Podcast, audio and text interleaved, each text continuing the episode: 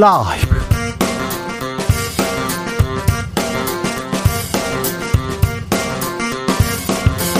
2022년 6월 6일 월요일입니다. 안녕하십니까. 주진우입니다. 현충일 오늘 새벽 4시 45분 우리 정부가 미국과 함께 미사일 8방을 8발을 동해로 쏘았습니다. 어제 북한이 쏜 미사일 8발에 대한 맞불 대응격인데요. 강대강 대치 한반도 긴장 이어지고 있습니다. 윤석열 대통령 한, 현충일 추념사에서 공산 세력을 언급하면서 북 북한의 도발 단호히 대처하겠다고 했습니다. 국민의힘에서는 타협은 없다. 민주당은 강대강 대치 해소하고 북한과 대화할 해법을 제시하라고 촉구했습니다. 군사 전문가 백승주, 김종대 전 의원과 짚어보겠습니다. 대선에 이어 지방선거까지 2연패 민주당이 당 쇄신을 위해서 혁신 비대위 체제를 꾸리겠다고 했습니다. 민주당을 이끌 혁신 비대위원장 누가 될 것인지 관심 주목되는데요. 국민의힘에서도 당권 경쟁 본격화됐다 이렇게 얘기 나옵니다. 새로운 민주당 그리고 국민의힘 리더는 어떤 인물이 될까요? 이상돈 교수와 논해보겠습니다.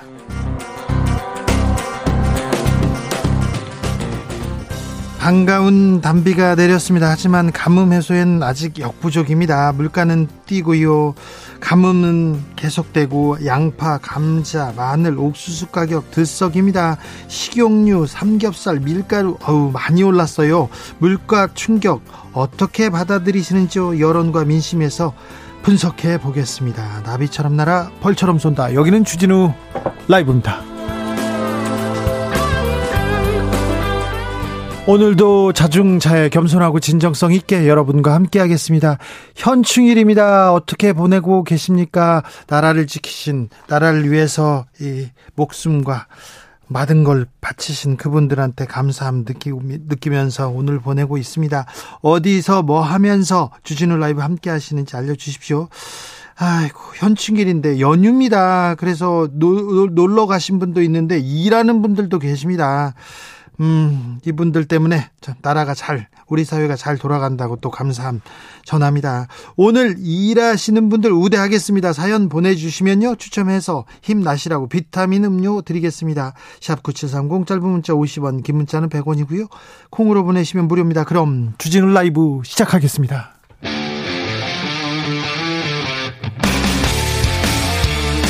탐사보도 외길 인생 20년.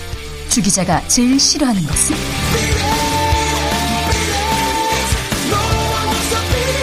이 세상에서 비리와 부리가 사라지는 그날까지 오늘도 흔들림 없이 주진우 라이브와 함께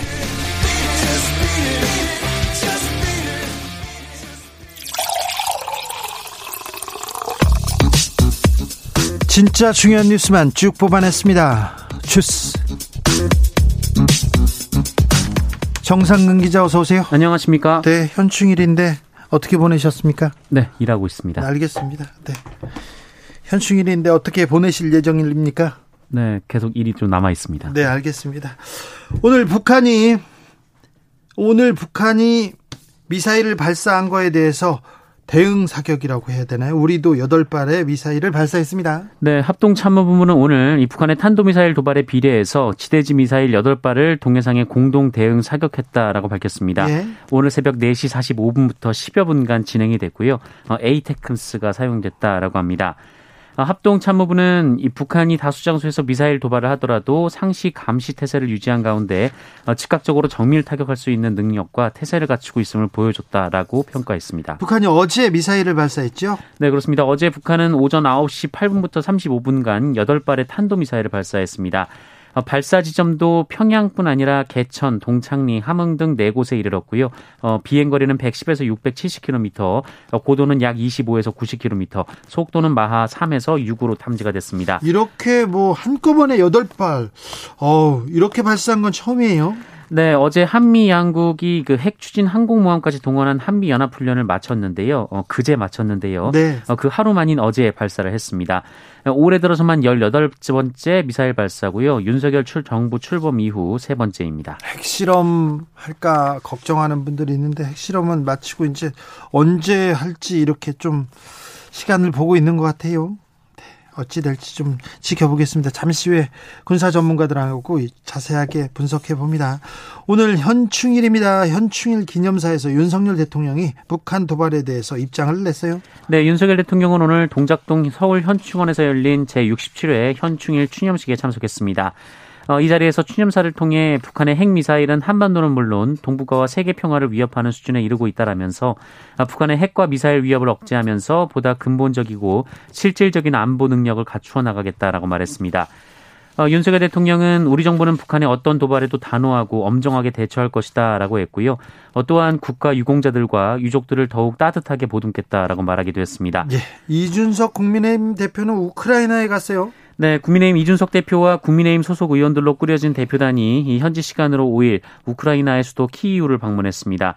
어, 올렉시 쿨레바 키이우 주지사가 SNS에 이 소식을 알리면서 어, 이준석 대표 등 대표단이 키이우 인근 부차 지역의 민간인 고문 매장지를 방문하고 이르펜에서 파괴된 주거 지역을 시찰했다라고 전했습니다. 그런데 국민의힘 내부에서 이준석 대표 행보 비판하는 목소리 큽니다. 네, 국민의힘 오선 중진인 정진석 의원이 대표적인 윤핵관이죠. 네, 그렇습니다. 지도부 측근에게 당협 쇼핑을 허락하면서 공천 혁신 운운은 이율배반적이지 않냐 어, 이렇게 비판을 했습니다.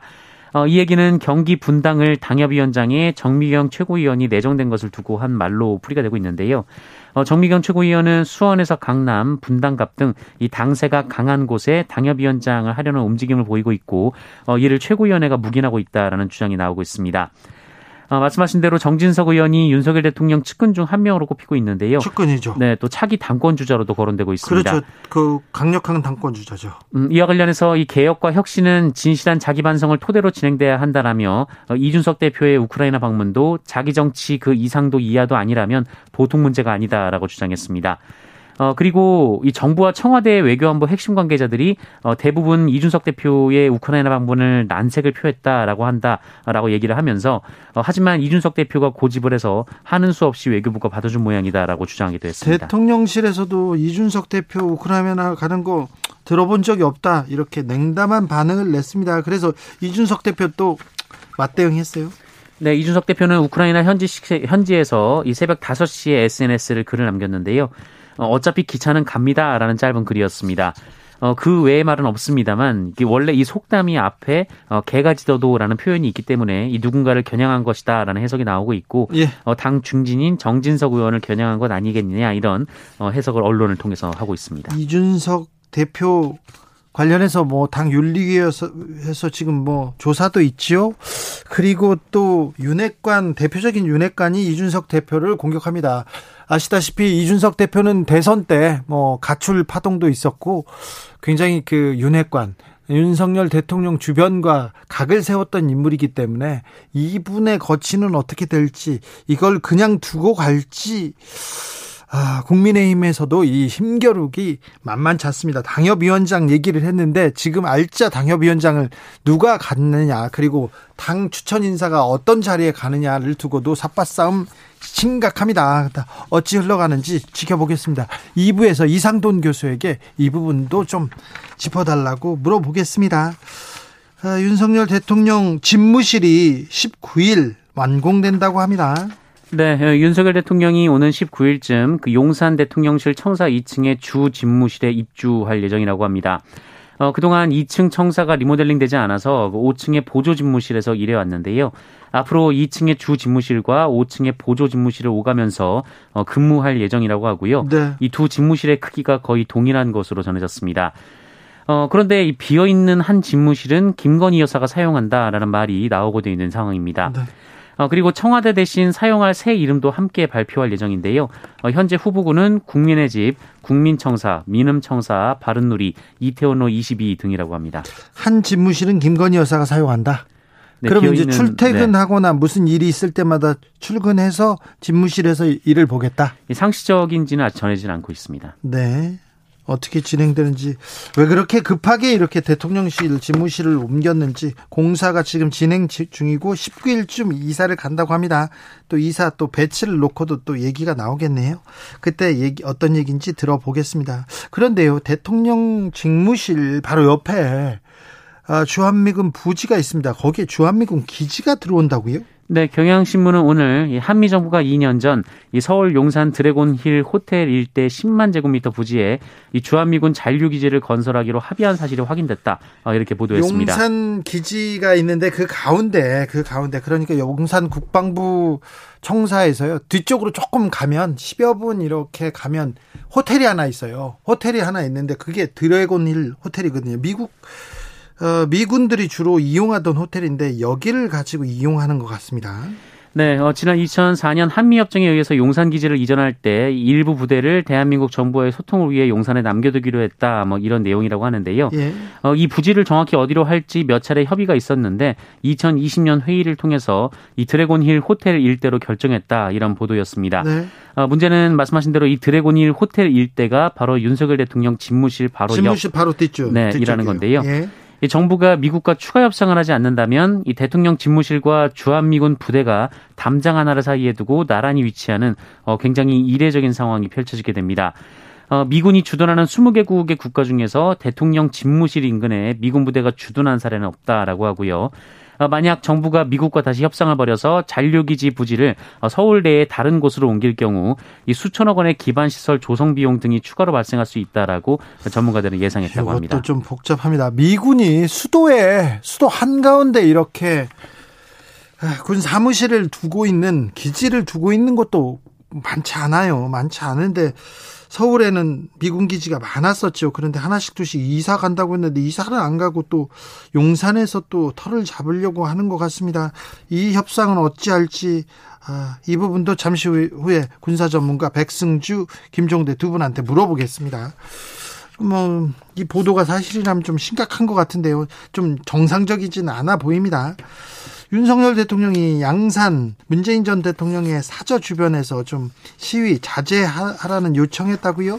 네, 윤석열 대통령이 문재인 전 대통령이 양산 사저 주변에서 보수단체의 시위를 두고 자제했으면 좋겠다라고 참모, 참모들에게 당부한 것으로 전해졌습니다. 어, 중앙일보에 따르면 대통령실 핵심 관계자는 어제 욕설과 모욕이 뒤섞인 시위로 인해 문재인 전 대통령 부부의 불편은 물론이고 이 마을, 마을 주민들까지 이 병원 신세를 지는 지경에 이르렀다라면서 윤석열 대통령이 이를 크게 우려하고 있다라고 전했습니다. 네. 어, 또한 대통령실 참모들이 이 문제 때문에 따로 회의를 가졌다고라고 하는데요. 어, 내부 회의에서 이 비판은 누구나 할 수 있지만 합리적이고 비폭력적인 방법으로 해야 한다라는 쪽으로 의견이 모였다고 전해졌고요. 어, 이에 윤석열 대통령도 같은 마음을 표현했다고 설명했다고 합니다. 어, 다만 윤석열 대통령이 직접 시위자제 메시지를 낼지 아니면 대변인실 관계자가 우회적으로 낼지는 고민 중이라고 전해지고 있습니다. 아, 예, 양산 시위 뉴스가 나온 지 좀 오래됐는데 아직 고민하고 있다고 합니다. 고민을 하는 거는 다행인데 빨리 결론 짓고 뭐 몇 마디만 얘기하면 바로 이렇게 처리될 일이지 않을까 이런 생각도 해보는데 고민하고 있다고 합니다. 박순애 교육부 장관 후보자입니다. 음주운전 논란 커져요. 아이고 술을 많이 마셨어요? 네, 박순애 사회부총리 겸 교육부 장관 후보자는 지난 2001년 음주운전으로 적발된 바 있습니다. 네. 네 당시 박순애 후보자 측은 변명에 여지없이 잘못된 일이다라고 사과했습니다만 어, 선고 유예를 받을 정도로 이 지나친 수준은 아니었다 이런 취지의 해명을 했는데요. 그렇죠. 어, 그런데 당시 판결문을 확보한 결과 박순애 후보자의 혈중 알코올 농도는 당시 0.251의 만취 상태였던 것으로 전해졌습니다. 0.251이면요. 0.1만 넘으면 만취 상태인데 251이면 얼마나 마신 거예요? 거의 인사불성 상태인데요? 네, 이 정도의 알코올 농도면은 말을 알아듣지 못하고 네. 신체적 마비로 의식이 흐려지는 단계라고 하고요. 그렇죠. 어, 현행 면허 정지의 기준이 0.03입니다. 네. 어, 거짓 해명도 논란인데 이 더 큰 의혹은 당시 매우 심각한 만취 상태였음에도 불구하고 박순애 후보자가 결과적으로 처벌을 받지 않았다라는 그러니까요. 어떤 일이죠? 어, 당시 박순애 후보자는 250만 원의 약식 벌금형을 받았는데요. 이에 불복해서 정식 재판을 청구했고요. 어, 그런데 서울중앙지법에서 일정 기간 동안 사고가 추가로 없을 경우 어, 형의 선고를 면하게 하는 선고 유예 판결을 내렸다라고 합니다. 이 선고 유예를 받으려면 응급 환자를 호송하는 등의 정상 참작 사유가 있어야 하는데요. 네. 어, 혈중 알코올 농도가 0.251 상태에서는 운전 자체가 불가능하기 때문에 선고 유예 가능성이 이렇게 저렇게 봐도 없다라는 지적이 나오고 어, 있습니다. 이거 이거 이상해요. 신기해요. 어, 그래서 이 박순애 후보자가 전관 출신 등 이른바 힘 있는 변호사를 써서 봐주기 판결을 받은 게 아니냐라는 의혹이 제기되고 있습니다. 네. 어, 이에 대해 박순애 후보자 측은 깊이 반성하고 있다라면서 인사청문회에서 자세히 밝히겠다고 전했습니다. 아니 음주운전을 해서 처벌을 받고 벌금을 내면 되는 건데 0.251입니다. 근데 0.1 이상 만취 상태에서 음주 적발됐어요. 그런데 어찌어찌 했더니 선고 이후에 그것도 처벌하지 않는다. 이런 경우가 있었나? 혹시 이런 경우를 주변에서 보신 적 있으면 좀 알려주십시오. 제가 보기에는 어우 제가 사회부 기자 시절 할 때 경찰서 많이 갔는데 이런 경우 거의 못 봤는데 음주운전으로 걸렸는데 벌금을 안 냈다고요? 선고를 유예한다고요? 어우 대단한 능력입니다. 교육적인 능력은 아니지만 대단한 능력입니다. 이거 뭔지 뭐 청문회에서 좀 자세히 들여다 보겠습니다. 뭐 박순애 후보자도 후보자인데요. 김승희 후보자 의혹 또 나왔습니다. 이번은 의혹이 산입니다. 네, 한겨레는 김승희 보건복지부 장관 후보자가 지난 2020년 7월부터 1년 11개월간 바이오 제약 분야 소송을 전문으로 하는 법무부 법무법인 클라스에서 고문료로 약 1억 6천만 원을 받았다라고 보도했습니다. 여기 있다가 또 다른 네, 식품의약품안전처장 그리고 국회 보건복지위원 등을 지낸 김승희 후보자가 네. 국회의원 임기가 끝난 직후부터 이 관련 분야 소송을 다루는 법무법인의 고문에서 일해왔던 건 이해 충돌 아니냐라는 비판이 제기되고 있습니다. 이해 충돌 얘기 나오죠. 네, 또한 민주당에서는 김승희 후보자가 식약처 차장 시절 의약품 리베이트를 적발하고도 처분 기관에 인계하지 않아서 감사원으로부터 지적받았다라는 어, 얘기를 하기도 했습니다. 그러니 또 이해 충돌 얘기 더 많이 나오죠. 말이 이해 충돌이지 이거 네. 네, 당시 리베이트를 수수한 의사와 약사가 만 명이 넘었다라고 하는데요. 하지만 당시 식약처가 보건복지부에 이를 통보하지 않아서 어, 처벌을 받지 않았습니다. 어, 그리고 부동산과 관련해서 관사테크, 갭 투자, 자녀의 편법 상속 등의 논란이 제기된 상황인데요. 어, 논란이 이어지고 있습니다만 국회 원구성 협의가 길어지면서 인사청문회가 이뤄지지 않을 가능성까지 제기되고 있습니다. 김승혜 후보자, 김승희 후보자 의혹이 계속되니까 의원들이 그 얘기 하더라고요. 차라리 정호영이 깨끗했다 이 얘기가 나오고 있습니다. 그립다 이런 얘기를 하시는 분도 봤습니다. 의약품 리베이트 봐주기 의혹 그리고 이 아, 법무법인에서 고문료 받은 거 이 부분에 대해서는 굉장히 좀 어, 해명을 해야 될 텐데 해명으로 끝나지 않을 것 같습니다. 네, 일단 의약품 리베이트 봐주기 의혹에 대한 해명이 나왔는데요. 어, 인사청문준비단은 후보자가 식약처 차장이 되기 1에서 3년 전에 적발된 것으로 후보자와 직접 관련이 없다라고 얘기를 했고요. 어, 식약처는 조사 결과를 복지부에 공문으로 통보했다라고 밝혔습니다. 공무원에 있다가 중요한 자리에 있다가 로펌이나 회사로 갑니다. 그런데 바이오 제약 분야에서 소송을 전문으로 하는 회사로 가요. 그 로펌에서 왜 이분을 영입했을까요? 이 영향력 때문 아닙니까? 선후배와 관계. 왜 이렇게 막대한 돈을 줬을까요? 근데 그분이 다시 또 공직으로 돌아온다면, 하, 참, 이 부분이 굉장히 중요한 부분으로 이번에 인사청문회 과정에서 윤석열 정부 초기에 다뤄져야 돼요. 그 시대가 변함에 따라서 공직자의 자질은 무엇인가에 대해서 고민을 해야 되는데 도덕성, 어디까지 용인할 것인지 그런 얘기를 해야 되는데 그 부분이 인사청문회 과정에서 거의 못 다뤄졌어요. 사회적으로 고민할, 고민할 부분입니다. 이제라도 김승희 보건복지부 장관 후보자 경우를 놓고서라도 우리가 공직자 어떤 기준을 세워야 될지 좀 얘기해야 될 것 같습니다. 좀 하... 민주당도 좀 열심히 해주시고요. 네, 국민의힘에서도 이런 기준을 좀 세워주시기 바랍니다. 우리 편이야. 우리가 임명했으니까 그냥 무조건 막지. 이런 얘기로 그냥 넘어가고 그래서는 안 될 것 같습니다. 보는 국민들이 있어요. 이해람 중사 사건 특검팀 공식 출범했습니다. 네, 공군 내부에서 성추행 피해와 2차 피해를 받고 결국 안타깝게 세상을 떠난 고 이해람 중사 사망 사건을 수사하는 특별검사팀이 어제 공식 출범했습니다. 어, 이에 따라 어제 안미영 특검과 유병두, 이태승, 손영은 특검보 등이 서울 미근동 사무실에 출근해서 네. 비공식 회의를 열고 수사 계획을 논의했다라고 하는데요. 특검이 출범했는데 국민의 관심은 그렇게 크지 않습니다. 그런데 군 내에서 성추행 피해가 계속되고 있습니다. 그런데 2차 피해, 3차 피해 입고 있, 있는데 이 특검이 특검이 이런 일을 한 번에 이제 일소하면서 앞으로 어, 그군 내 성추행 업계 2차 피해, 3차 피해는 더더욱 없도록 이렇게 만들어 주셨으면 합니다. 현역 대의가 차량을 절도하다가 걸렸어요? 네, 어제 새벽 강남 한복판에서 20대 남성이 승용차를 훔쳐 달아났다가 붙잡힌 일이 있었습니다. 어, 이거 장난으로 한 겁니까? 어, 그런 것 같진 않습니다. 그 인근에 주차를 했다가 돌아와 보니까 차가 없어졌다라는 신고를 받고 경찰이 출동을 했는데요. 어, CCTV 영상 등으로 도난 차량이 인근에 주차된 사실을 확인하고 잠복을 한 뒤에 이 차량에 다가오던 남성을 검거했습니다. 네. 어, 그리고 당시 이 승용 차 안에는 500만 원 상당의 명품 시계도 있었다라고 하는데요. 어, 경찰의 조사 결과 이 남성은 현역 대위였습니다. 이 남성은 주차된 차문이 열려 있는 걸 확인하고 주변 감시가 소홀한 틈을 타서 차량을 훔쳐 달아난 것으로 알려졌습니다. 네. 바로 잡힙니다. 우리나라는 CCTV도 많고요. 경찰력이 대단해가지고요. 남의 차 타고 이렇게 행여라도 장난이라도 이렇게 이런 장난 하지 마세요. 이렇게 장난도 안 되는데 차량 절도하면 바로 잡힙니다. 우리나라는 곳곳에 CCTV가 방범 CCTV가 있어서요. 이 차가 어디로 가고 있다는 걸 다 보고 있습니다. 그래서 절대 네 바로 걸립니다.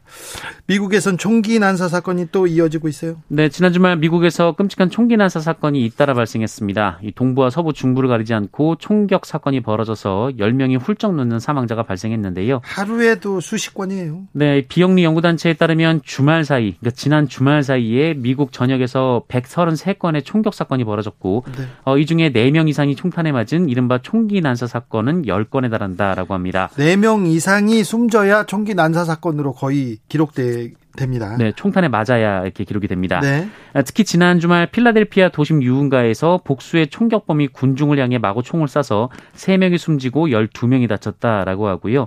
이 테네시주에서도 5일 새벽 총기 난사 사건으로 3명이 사망하고 14명이 부상을 당했다라고 합니다. 이 디트로이트에서도 디트로이트에서 이제 떨어진 곳에서도 어, 총, 새벽 총격으로 세 명이 사망한 것으로 전해졌습니다. 이 미국이 총, 뭐 전쟁터예요. 초등학교가 전쟁터고요. 미국은 아무튼 전쟁터입니다.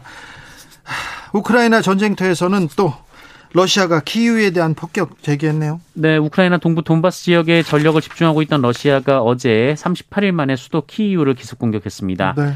어, 도심부터 동남부 외곽 지역까지 아우르는 구역에 공습을 했다라고 하는데요.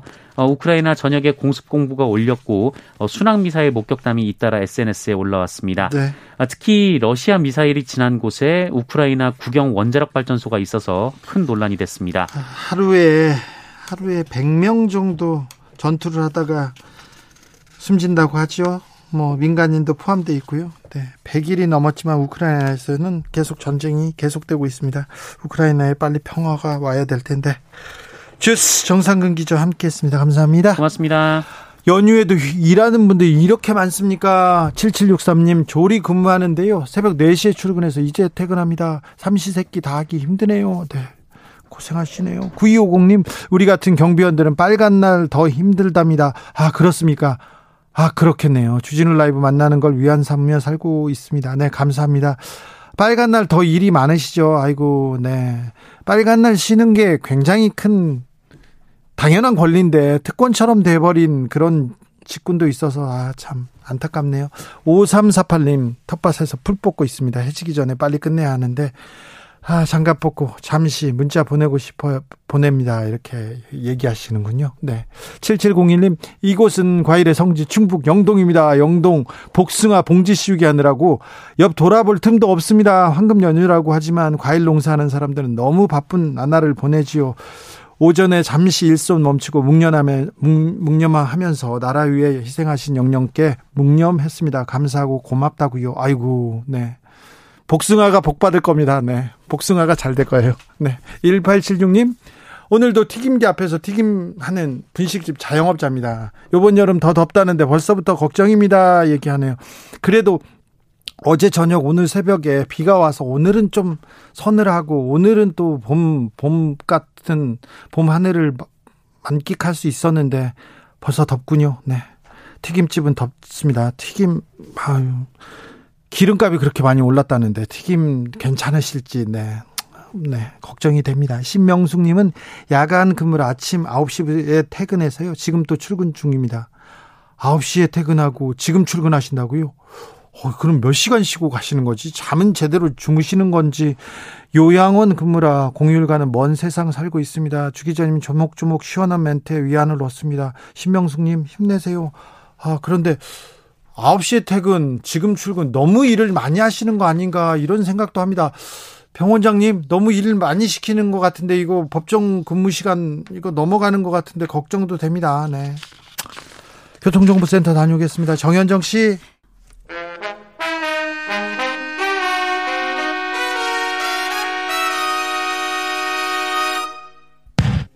주진우 라이브 돌발 퀴즈. 오늘의 돌발 퀴즈는 객관식으로 준비했습니다. 문제를 잘 듣고 보기와 정답을 정확히 적어 보내주세요. 6월 6일 오늘은 제67회 현충일입니다. 각급 기관과 가정에서 조기를 개양하면서 호국영령의 명복을 빌고 추념하는 날인데요. 현충일뿐만 아니라 5대 국경일 그리고 정부 지정일엔 태극기를 달아야 합니다. 자, 여기서 문제 드릴게요. 다음 들려드리는 보기 중 태극기를 개양하는 날이 아닌 날은 언제일까요? 보기 드릴게요. 1번 3일절, 2번 광복절, 3번 성탄절. 다시 들려드릴게요. 1번 3일절, 2번 광복절, 3번 성탄절. 샵9730 짧은 문자 50원 긴 문자는 100원입니다. 지금부터 정답 보내주시는 분들 중 추첨을 통해 햄버거 쿠폰 드리겠습니다. 주진우 라이브 돌발 퀴즈 내일 또 만나요.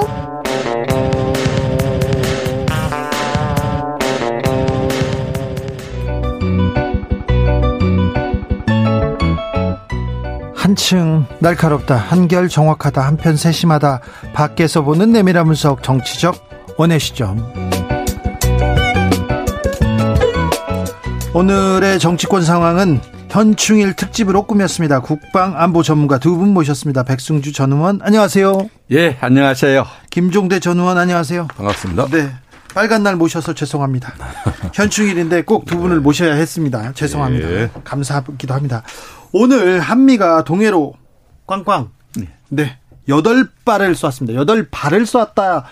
바, 여덟 발입니까? 여덟 방입니까?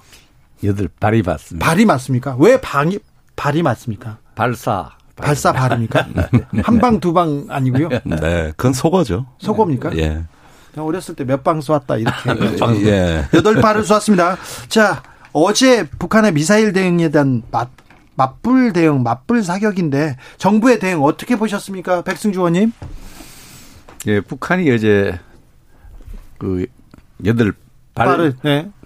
발사했죠. 네. 발사했는데 여기에 대해서 우리 정부가 대응하는 차원에서 여러 가지 고심했겠죠. 고심해서 여덟 발을 같이 발사했는데 첫째는 그 우리 윤석열 정부의 메시지를 북한과 국내외에 좀 전하고 싶다. 네. 문재인 정부와는 다르다. 문재인 정부 입장에서는 북한이 미사일 발사하고 나면 뭐 미상의 발사체 뭐 이렇게 운운하면서 좀 소극적으로 대응했는데 미사일 발사했으니 거기에 따라서 문재인 정부가 다르게 대응하겠다는 이런 메시지를 만들고 싶었고 그 메시지를 만드는 차원에서 발사했다고 생각을 합니다.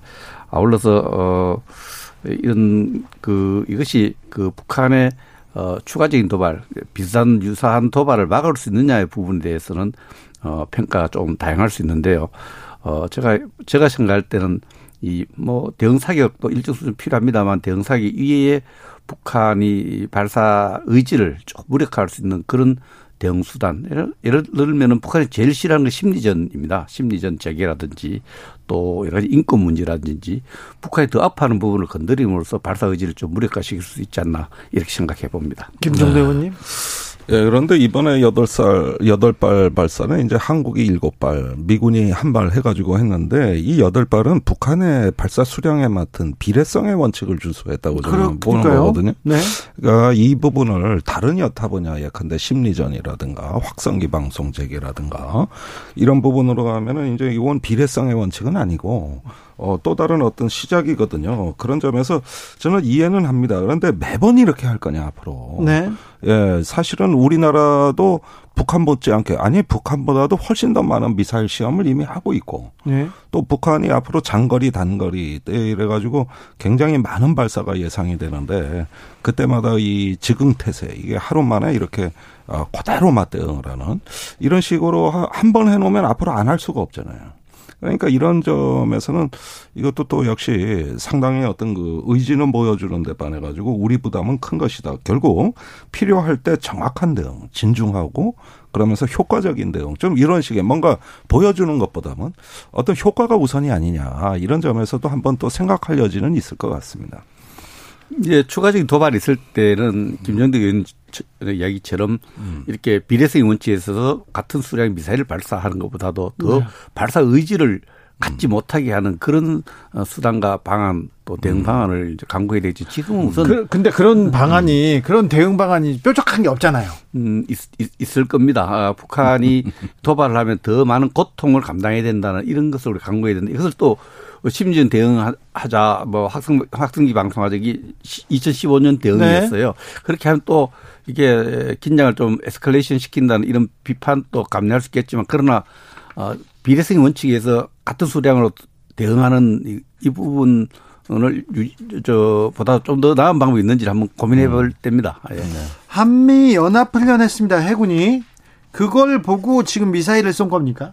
타이밍상으로는 한미 연합 훈련에 대해서 굉장히 예민한 반응을 보이니까 네. 한미 연합 훈련이 끝나는 무렵에 한미연합훈련에 대한 어떤 목적에 우리가 굴복하지 않겠다는 이런 북한의 북한 스스로는 그런 메시지를 갖고 있다. 한미 연합 훈련 때 미사일 쐈습니까? 음, 한미 연합 훈련 때는 미사일 발사를 안 했습니까? 예, 네. 실사기 훈련 어, 폰은 쏘죠. 그럼요. 폰은 네. 쏘는데 그 아무튼 한미 연합 훈련의 목적, 한미 연합 한미 군사 태세를 강화하는 데 대해서 북한이 절대 굴복하지 않겠다. 그게 네. 기죽지 않겠다. 네. 이런 의지를 담아냈다 봅니다. 국민의힘에서는 타협은 없다고 하고요. 민주당에서는 강대강 이제 멈춰야 된다. 북한 대화의 타, 대화의 테이블로 나오게 해라. 이렇게 얘기하는데 반응이 좀 다릅니다. 어찌 보시는지요, 김종대 의원님? 글쎄요, 외교 안보는 항상 타협책을 마련하면서 강경책도 구사하는 거거든요. 네. 예, 문재인 정부 같은 경우는 이제 뭐 굴종적이다 이렇게 비판을 합니다만은 가장 많은 국방 예산을 투입해 가지고 한 손에는 등등한 몽둥이를 들고 있었고 네, 그... 다른 한 손으로는 대화에 손짓을 했단 말이죠. 네. 예, 이렇게 어떤 그 전략은 균형과 또 어떤 그 안정을 도모할 수 있는 이런 부분들이 일단은 갖춰져야 되고 이게 국가 전략이라고 봅니다. 제일 쉬운 대응이 강대강이죠. 예, 그 그대로 날라오는 대로 똑같은 방식으로 되갚아주는 네. 이런 부분들은 의지로서는 일단은 좋지만은 장기적으로 봤을 때 결국은 우리가 한반도 정세를 주도하고 북한을 어떤 평화의 길로 안내할 수 있는 이런 어떤 장기적인 비전 하에서 전략도 나오는 것이지 우선은 직자적으로 이렇게 어떤 거쏠 때마다 하게 되면은 그 당시에는 어떤 그 보기에는 좋습니다만은 과연 이것이 미래에 어떤 결과냐 이런 점에서 전략은 고차원적인 정치의 영역이다. 근데 예, 그러면서 균형이 중요하다고 저는 봅니다. 그런데 강대강을 걱정하는 목소리는 이 즈음에는 맞지 않아요. 강대강이라면 양비론적 입장이거든요. 음. 북, 미, 북, 먼저 미사일 발사 북한도 나쁘고 거기에 비례성 원칙에서 대응하는 우리 대한민국도 잘못했다. 이런, 이런 어, 양비론적 입장이지. 이런 거면 양비론적 입장을 내놓을 때가 아니에요. 그때로 계속 북한을 잘못 길들이는 거예요. 잘못된 태도를 내려야 사면권을 주는 거예요. 사면을 해주는 거예요. 그래서 북한이 이 시점 북한 도발하지 마라. 음.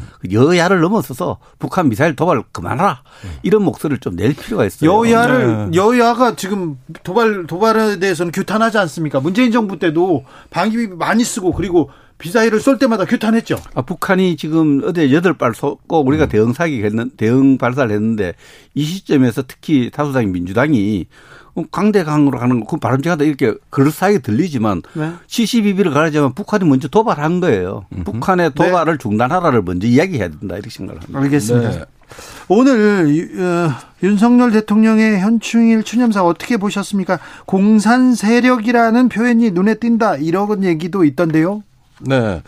어쨌든 뭐 공산 세력이 추가됐다. 이제 뭐 저번 한미 정상회담 때도 해구산을 핵에서 핵으로 대응한다. 이렇게 구체화하는 표현을 자꾸 성과로 이야기하고 있어요. 그래 오늘 춘연사도 사실 공산 세력이라는 건 국민들이 다 아는 건데 네. 이런 표현을 더 정확하게 했다. 뭐 이걸 어쩌면은 자기 성과로 인식한다면은 전 뭐 그렇게는 이해는 합니다만. 아니 그럼 북한을 공산 예. 세력이라고 하지 민주 세력이라고 할 수는 없잖아요. 아, 그렇죠. 네. 그러니까 이런 점에서 흡연 구역을 담배 피는 장소다. 이런 정도 표현 바꾼 의미로는 전 봅니다. 아, 네. 네. 근데 현충원에 이제 우리가 추념사를 하는데 올 윤석열 대통령은 어 추모해야 될 대상을 세 부분으로 조금 구별 지었어요. 첫째는 그 항일 애국 했던 분들 그리고 6.25 때 순직한 분들 네. 또그 이후에 대한민국 헌정사에서 헌신한 공무원들 이렇게 나누어 했는데 오늘 그 현충원은 사실 18만 천 이 정도의 우리가 애국 묘역이 있는데 대부분이 6.25 때 순직한 분들입니다. 예. 그래서 거기 가서 어 북한뿐만 아니라 6.25 때는 분명히 공산 세력과 자유진영이 싸워서 공산 세력에서 순직한 분들이 많이 있으니까 그 장소의 특징을 고려할 때 공산 세력에 의해서 순직한 분들의 여러 가지 그 추념하는 이것을 직접 표현으로 그런데 특별하게 의미를 부여할 필요는 없다고 봅니다. 알겠습니다. 7차 핵실험 가능성 계속 얘기 나오는데 두 분은 어떻게 보십니까? 자, 이게 가장 그 안보의 지금 메인 이슈라고 네, 저는 생각을 해요. 것인가? 네, 사실 이 전술적 차원의 대응도 중요합니다만은 지금 북한이 자꾸 미사일을 발사하고 그것도 섞어서 쏜다거나 네. 동시 다발적으로 쏜다거나 이런 새로운 전술을 시험하고 있는데 이게 중요하거든요. 하드웨어보다 소프트웨어를 보자는 거죠. 이런 게 계속 이어지다가 이제 그 7차 핵실험으로 이어지는 이러면 어떤 그 핵실험의 효과도 상당히 증폭시킬 수 있다는 계산이고 더군다나 북한이 시간은 자기 편이라고 보는 거 아닌가 하는 저는 의구심을 갖습니다. 요즘 유엔 안보리 대북 제재도 안 되고 있고 또 중국 러시아가 편들어주고 아 신이 났어요. 예. 그러니까 이런 상황에서 보면은 지금 그 저기 핵실험의 효과를 가장 극대화할 수 있는 시점도 본인들이 선택하는 선택권이 있다고 보는 거예요. 그러니까 이런 점에서 끌려가지가 않고 우리가 진중하게 위기를 관리할 수 있는 조금 더 앞을 내다보는 자세도 필요하다고 저는 생각합니다. 예, 그 여섯 번 정도 핵실험하면 핵탄두 개발을 성공했다고 봐야 됩니다. 핵탄두 어 device 개발은 끝났고 거기 또 다양한 투발 수단들 미사일 개발은 이미 다 돼 있는 것을 과시했기 때문에 핵을 전술적으로 사용할 수 있는 능력을 갖췄다. 핵 강대국이라는 입장을 북한이 늘 강조하고 있어요. 지금 7차 핵실험 뭐냐? 진짜 우리는 핵 강대국인 걸 좀 인정해 달라는 거죠. 인정해 주다가 다음 단계는 뭐냐. 우리 핵을 가진 국가끼리 협상하겠다. 미국하고 군축 협상, 핵 군축 협상하겠다. 네. 미국 상대하지 대한민국하고 상대해서 한반도 질서, 동북아 질서를 논하지 않겠다. 그래서 7차 핵실험은 전략적으로 미국과의 어떤 핵 군축 협상에 대한 어, 요구를 정당화시키기 위한 그런 실험이라고 생각을 할 수밖에 없습니다. 네. 7차 어, 핵실험 할 것 같죠? 네. 할것 같은데 이게 6월 하순이냐 7월 초냐의 차이는 좀 있는 것 같고요. 정치 심리적인 어떤 효과를 극대화하는 방향으로 지금 어, 준비는 돼 있는 것 같다. 근데 저는 그 단순히 핵 강국이라는 것도 있습니다만은 이제는 핵을 성숙된 어떤 핵 전력을 갖는다 이런 단계에서 그 핵의 운용 능력이 또 문제가 되거든요. 어쩌면은 어, 다양한 투발 수단을 한꺼번에 보여준다면은 우리로서는 뭐부터 방어를 해야 될지 이제 혼란을 초래할 수도 있는 거고 네. 어느 것이 우선적인 방이냐 또 한꺼번에 이걸 방어할 수 있느냐 이런 안보 비용을 대한민국에 부과한다.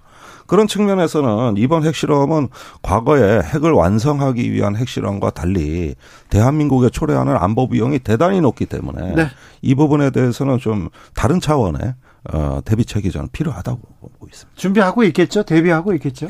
그렇습니다. 지금 우리 국방부, 우리 정부가 해야 될 일은 어, 북한이 핵, 저, 외교적으로는 어, 이게 북한이 핵 보유국을 인정받을 수 없어요. 그 NPT 체제에서 67년 이후에 핵을 보유한 국가는 핵 보유 국가를 인정하지 않는 게 외교 체제 상태에 있습니다. 그러면 핵을 그 그러나 군사적으로는 핵무기를 보유하고 있는 거죠. 핵을 사용할 수 있는 능력을 갖췄다고 하기 때문에 전술적으로 사용하는 것에 대한 대비를 해야 됩니다. 우리 군은 그것이 이제 가장 중요한 것이 핵을 핵무기를 발사할 때 사용할 수 있는 수단, 미사일이라든지 폭격기가 발사하는 그 지점을 언제든지 폭격할 수 있는 그걸 파괴할 수 있는 능력을 갖춘다. 네. 이것이 가장 큰 거죠. 그 다음에 실제로 발사됐을 때 이것을 공중에서 인터셉트돼서 요격시키는 능력, 방어 능력 갖춰야 되는데 우리 국방부 군은 이 핵의 전술적 사용 능력에 대비한 대비를 철저히 가야 된다. 뭐 외교적으로는 평화적으로 또 해결할 노력을 계속해야 되지만 군사적으로는 어 핵의 군사적 사용에 대한 어 대비를 해 가야 된다 이렇게 생각을 합니다. 그것이 우리 혼자 안 되니까 미국과 힘을 합해서 하는 확장 억지 정책이고요. 그래서 강하게 나가는 정책을 추진하고 있습니다. 아무튼 긴장이 고조되는 것 같습니다. 네. 아우, 걱정됩니다. 걱정되는 국면이. 네, 걱정돼요. 또, 또, 여덟 방을 쏘았다고 또 이쪽에서 여덟 발 쏘았고 또 저쪽에서 강으로 나오면 여기서 강, 아, 걱정됩니다. 네, 걱정됩니다. 이준석 대표의 우크라이나 방문은 어떻게 보십니까? 저, 저도 언론을 통해서 이준석 대표가 이제 우크라이나 가서 네. 그 도시 보건 사업에 대한 관심을 표시하고 저는 타이밍상 지방선거 끝내고 그리 갔고 그것이 어 보통 여당 대표 아닙니까? 여당 대표가 그 외국에 방문할 때는 대통령실과 또 청와대죠 대통령실과 또 외교부 예. 또 당내 지도자가 상당히 조율돼서 이렇게 간 것으로 생각을 할 수밖에 없는데 조율은 안 된 것 같아요. 아니 그러니까 오늘 갑자기 어 국회 우리 어, 저 부의장 정진석 의원이 네. 어 타이밍상 적절하지 않다는 지적을 해서 자기 정치한다고 뭐라고 했죠. 예, 그러니까서도 뭐 당 저 이 부분은 어, 집권 여당 대표가 외유를 갈 때 이거는 당내 지도자들 또 대통령실 외교부가 긴밀하게 협조를 받아야 갈 수 있습니다. 그래야 또 뭐 그 가서 일정들 도 만들어낼 수 있고 가서 의미 있는 일을 할 텐데 물론 이 부분은 이제 어, 우크라이나 갔다 와서 또이 부분에 어떤 성과를 내는지 참 지켜봐야 될 부분이 남은 것 같습니다. 아, 제가 이 말씀 꼭 드리고 싶은데 지금이 우크라이나 방문할 때냐? 자, 지금 우리가 앞에서 핵실험, 미사일 시험 계속 얘기하고 있는 네. 이 한반도 지정학이 지금 어떻게 흘러가는 것이냐. 네. 이게 굉장히 불안하거든요. 근데 지금 이렇게 또 안보가 어려워진 이유 중에 하나가 중국 러시아의 비협조입니다. 네. 그걸로 인해 안보리가 식물위원회가 돼버리고 이럴 때 우리가 지금까지 우크라이나의 무기 지원도 얼마나 신중했습니까? 네. 그는 저기 우크라이나가 우리 편이다 아니다 이런 차원의 문제가 아니에요. 신중해야죠. 네, 한반도 문제 때문이거든요. 예. 이스라엘 보십시오. 우크라이나 지원 안 하잖아요. 그건 이란 때문에 그런 거거든요. 자기 안보가 우선이거든요. 예. 근데 여기에서 우크라 이나 방문을 해가지고 재건 사업까지 지금 얘기를 한다. 그 전쟁 중에 한참 뒤에 얘기를. 전 이거 좀 뭔가 순서도 이상하고 의도도 그렇고 방법도 좀 이상해요. 지금 이런 부분들은 어떤 정부가 사실 우크라이나에 대한 우리의 어떤 입장이 명료하지 않은 상태에서 네. 또 앞으로 안보 지원 문제가 지금 검토 중이 있는 이 시점에서 여당 대표가 이렇게 앞서 나가 버리면은 이거는 우크라이나 자체보다도 우리 안보에 끼치는 영향을 저는 걱정해야 된다고 봅니다. 네. 지금 북한하고 러시아하고 관계가 계속 개선되고 있어요. 이 국제 제재 효과가 무너지고 있거든요. 지금 나진에 러시아가 들어와 있다는 거 아닙니까? 그러면은 이렇게 북한이나 러시아가 전략적 연대를 도모할 수도 있는 이 가능성을 앞에 두고 이랬다. 만약에 이스라엘에서 이런 일이 벌어졌다면 저는 여당 대표 탄핵 사유라고 봅니다. 지금 그렇게 신중한 외교를 이스라엘이 하고 있는데. 네. 네. 외교 국방에서 굉장히 좀 신중해야 될 때 지금 가신 거는 맞아요. 음, 맞죠. 지금 이제 어 물론 우리 대통령이 게렌스키 윤석열 대통령이 게렌스키 젤렌스키 젤렌스키 네. 대통령과 통화도 하고 우리가 우크라이나에 대한 입장, 네. 어, 우크라이나 미국과 나토 입장과 같이 하는 부분이 있지만 어, 우리 집권당의 대표가 방문하는 것은 여러 가지로 외교적으로 어, 좀 뭐 플러스 되는 부분, 마이너스 되는 부분이 있겠죠. 그래서 이 부분 저는 이것은 정말 당 정청이 잘 조율돼 갖고 이렇게 가야 될 문제인데 갑자기 네. 집권당 안에서 문제를 제기하니까 당황스러운 네. 부분이 있어서 이 부분은 아, 거기다 재건 안정화 사업 얘기한다 전쟁 중인 나라에서 연불보단 제밥에 관심을 자꾸 보이는 것처럼 그러게요. 비춰지는 거지. 그것도 좀 사실 이런 부분들도 제 생각엔 여당의 당론 설정이 우선이다. 네. 가는 것보다는 아니, 그 당에서도 어, 예, 집단 지성을 만드는 게 우선이다. 아, 네. 이 부분은 좀 반드시 지적하고 싶습니다. 알겠습니다. 백승주 의원님 대통령실 이전 잘 되고 있습니까? 이사 잘 가고 있어요. 국방부 합참 합참 이전은 어떻게 돼가고 있습니까? 음, 지금 대통령실 이전은 조금 미진했던 부분이 점점 착착 정리되어서 네. 이제 그 보통 지금 5층에서 집무를 하고 있는데 2층에 대한 대통령 1 집무실 되겠죠. 19일까지 마무리된답니다. 마무리된다고 이사를 한다 그러고 국방부는요? 어, 국방부는 지금 뭐 약간 분산돼 있는데서 업무에 좀 어려움이 있지만은 진행돼 있는데 장기적으로는 합참 이 점 이런 문제는 좀 장기적 검토 사항이고요. 우선은 대통령실이 어, 빨리 자리를 잡아가는 것 같고 또 대통령 이전에 따라서 청와대 관람 객이 굉장히 많아져서 이전 효과도 어, 뭐 좋은 걸로 이렇게 국방부 합참 괜찮습니까? 네, 그 국방부 합참은 이제 조금씩 안정돼 가고 있습니다. 아, 엄청난 어려움을 겪었죠. 그런데 불똥이 국방부 합참에서 지금 미군 쪽으로 튀어버렸어요. 어, 미군 기지가 네. 또 그러니까 들어온다면서요? 이게 지금 용산 공원 조성. 네. 대통령 집무실과 미군 잔류 기지 이렇게 엮여버려 가지고 이게 지금 저기 국방부 합참 이전하고는 비교도 안 되는 천문학적인 비용이 지금 이야기되고 있거든요. 환경 정화 비용 또 저기 잔류 부질 나가라고 했을 때 대체 부지 제공. 네. 예, 이거 다 뭐 몇천억씩 입, 입만 열면 몇천억이에요. 그러니까 이런 상황에서 제가 보기에는 이 저기 인수위가 현판식 하기도 전에 이전이 먼저 결정되고 했을 때 우리 국방부나 합참이야 우리 정부에 소속돼 있기 때문에 얼마든지 통제가 가능하지만 이제 미군들 잔류부지 문제 이런 것들은 치외법권에 존재하고 있고 네. 또 설령 미군으로부터 부지를 이전받는다 하더라도 땅속은 건드리지 말라는 거거든요. 상하수도 전기 통신 시설 요거는 건드리지 않기로 이면 합의까지 맺어져 있으니 그리고 이사 갈 때 그냥 가겠어요. 이사비 내놓으라고 하겠죠. 아니 글쎄 이래 가지고 이게 지금 저기 담벼락 하나 사이에 두고 미군의 잔류부지가 한 3만 평 된다는 거예요. 예. 예. 이렇게 해 가지고 동거가 되게 되면은 우리 치외법권 지역이 대통령실 담장으로 맞대고 있다는 게 이게 말이 됩니까 이게? 대통령실하고 지금 미군 기지하고 붙어서 살아야 그래요. 됩니까? 오해를 하시는데 네. 제가 있을 때도 업무를 많이 다뤘습니다만 아 그래요? 그 팽택에 미군 기지를 옮길 때 그 이사 네. 비용이라든지 비용들을 우리가 우리 군이 우리가 음. 정부가 부담을 했죠. 부담을 했고 그런데 이제 거기에 미군들이 다 옮기는 것이 아니라 필수 잔류 시설이라고 있어요. 거기에 드래곤 호텔과 또 몇몇 네. 군사적 뭐좀 연락사무소 몇개 네. 필수 잔류 시설이 평수가 좀 약간씩 신축적이었어요. 조금 몇, 몇만 평 왔다 갔다 했는데. 근데 호텔이 거기에 있어야 됩니까? 음, 그, 그 미군 측 입장을 보면은 평택 미군 기지를 이전하더라도 서울에 예, 출장 온 미군 장병을 위한 내려 숙소가 필요하죠. 동령도 마찬가지 그런 게 있습니다. 그래서 그런 이런 부분에 대해서 필수 잔류 시설의 규모와 또 시설 이전과 이런 부분은 어, 이 청와대 이전하고 전혀 관계없이 우리 정부와 미국이 계속 협상해왔던 주제고 또 협상을 해왔던 바탕에 다시 협상을 계속해 나가야 될 문제지 새로 돌출된 문제가 아니에요. 아 그래요? 아니 그러니까 새로 돌출된 문제가 아님에도 불구하고 결정을 먼저 해놓고 네. 이제 이 문제를 뒤에 가서 수습을 하려 그러니까 남아 있는 잔류 부지도 대체 부지를 줘서 더 내보내든가. 예. 아니면은 다른 조건 제시를 해야 되는 새로운 협상의 국면이 열리고 있다. 지금은 국면이 바뀌고 있다 이거거든요. 네. 그리고 용산은 이제 10월 그 임시 개장으로부터 해가지고 네. 이제 그 다이옥신 벤젠 그 위에 어떻게 할 거예요? 아이고, 이거 네. 지금. 자, 예.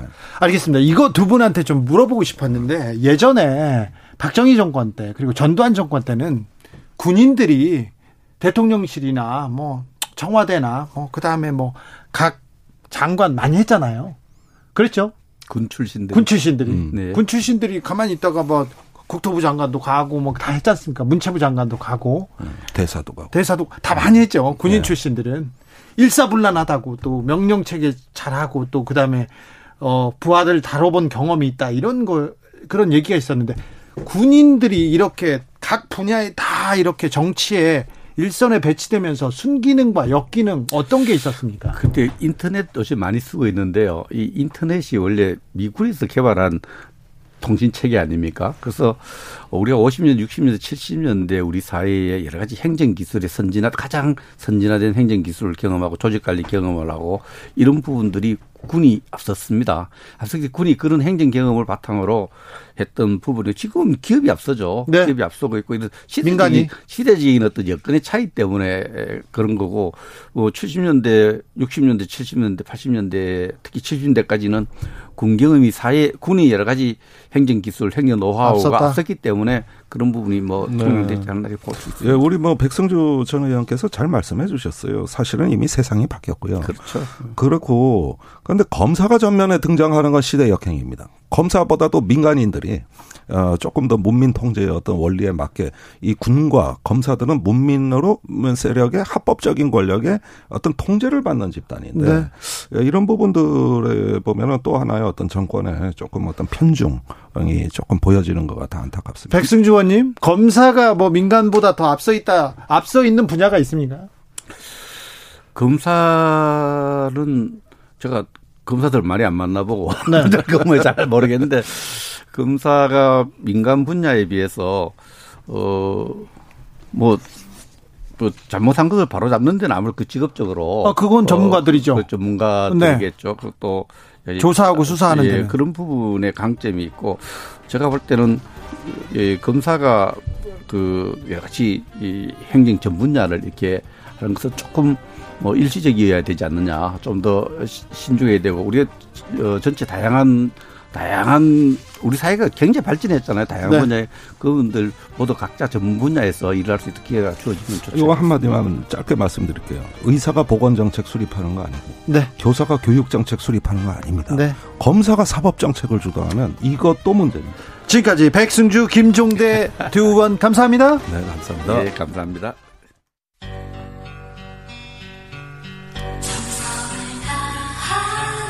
정성을 다하는 국민의 방송.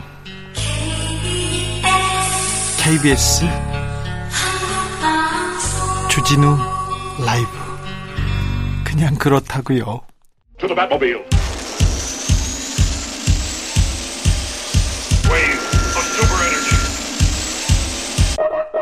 주기자의 1분 고백하건대 저는 환경에 관심이 없었어요. 재활용도 마찬가지였고요.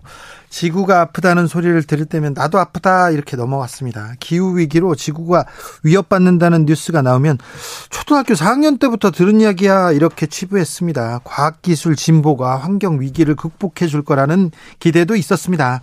그런데 주진우 라이브에서 환경 뉴스를 하나씩 둘씩 내보낼 때마다 겁이 나기 시작했습니다. 급해지기 시작했어요. 그래서 나는 뭘 할까 고민하다가 차를 우선 전기차로 바꿨습니다. 한국에서 1년간 쓰는 플라스틱 컵을 이어놓으면 달에 도착한다고 합니다. 1년의 비닐봉지는 235억 개를 쓰고요. 생수 페트병 49억 개 쓰고 있다고 합니다. 2년 전 통계인데 한국인 한 명이 1년 동안 배출하는 플라스틱 쓰레기는 88kg. 세계 3위인데 미국, 영국 다음이었습니다. 기후학당 중국보다 한국이 5배 많습니다. 5배. 아, 중국은 꾸준히 환경 보호를 위해서 정책을 내놓고 있고요. 우리나라는 이명박 정부의 때 크게 환경 정책 뒷걸음질 쳤습니다. 코로나 이후 플라스틱 배출량 두 배가량 늘었다는 보도 있는데요. 음식 배달의 매출은 코로나 이전보다 네 배가량 늘었어요. 그럼 얼마나 늘었을까요? 당장 뭘 해야 됩니다. 지구는 더워지고 산불은 꺼지지 않습니다. 미세 플라스틱은 생태계 숨통을 더 조이고 있고요. 더는 미룰 수 없는데 어 어찌하지? 제가 잠깐 살펴봤더니 제 차 뒷자리에 비닐봉지 두 개, 생수병 네 개 뒹굴고 있더라고요. 트렁크에는 말도 못하죠. 더 많습니다. 당장 플라스틱 사용을 위해서 좀 줄여야 되겠다. 뭔가 해야 되겠다. 생각하다가 오늘 당장 배달 음식을 끊어보려고 합니다. 제가 제 친구 김재동 집에 가서 중국 요리를 시켜 먹었는데요. 플라스틱 쓰레기가 너무 많아요. 밥그릇, 국그릇, 반찬 그릇, 젓가락 모두 일회용품인데요. 랩으로 칭칭 감고 그 위에다 또 다른 걸또 쌓았어요. 아, 제동이는 설거지를 하고 말려서 분리수거를 하더라고요. 근데 저는 그렇게까지 못할 것 같아서 배달시키는 이 굶자 이렇게 다짐합니다.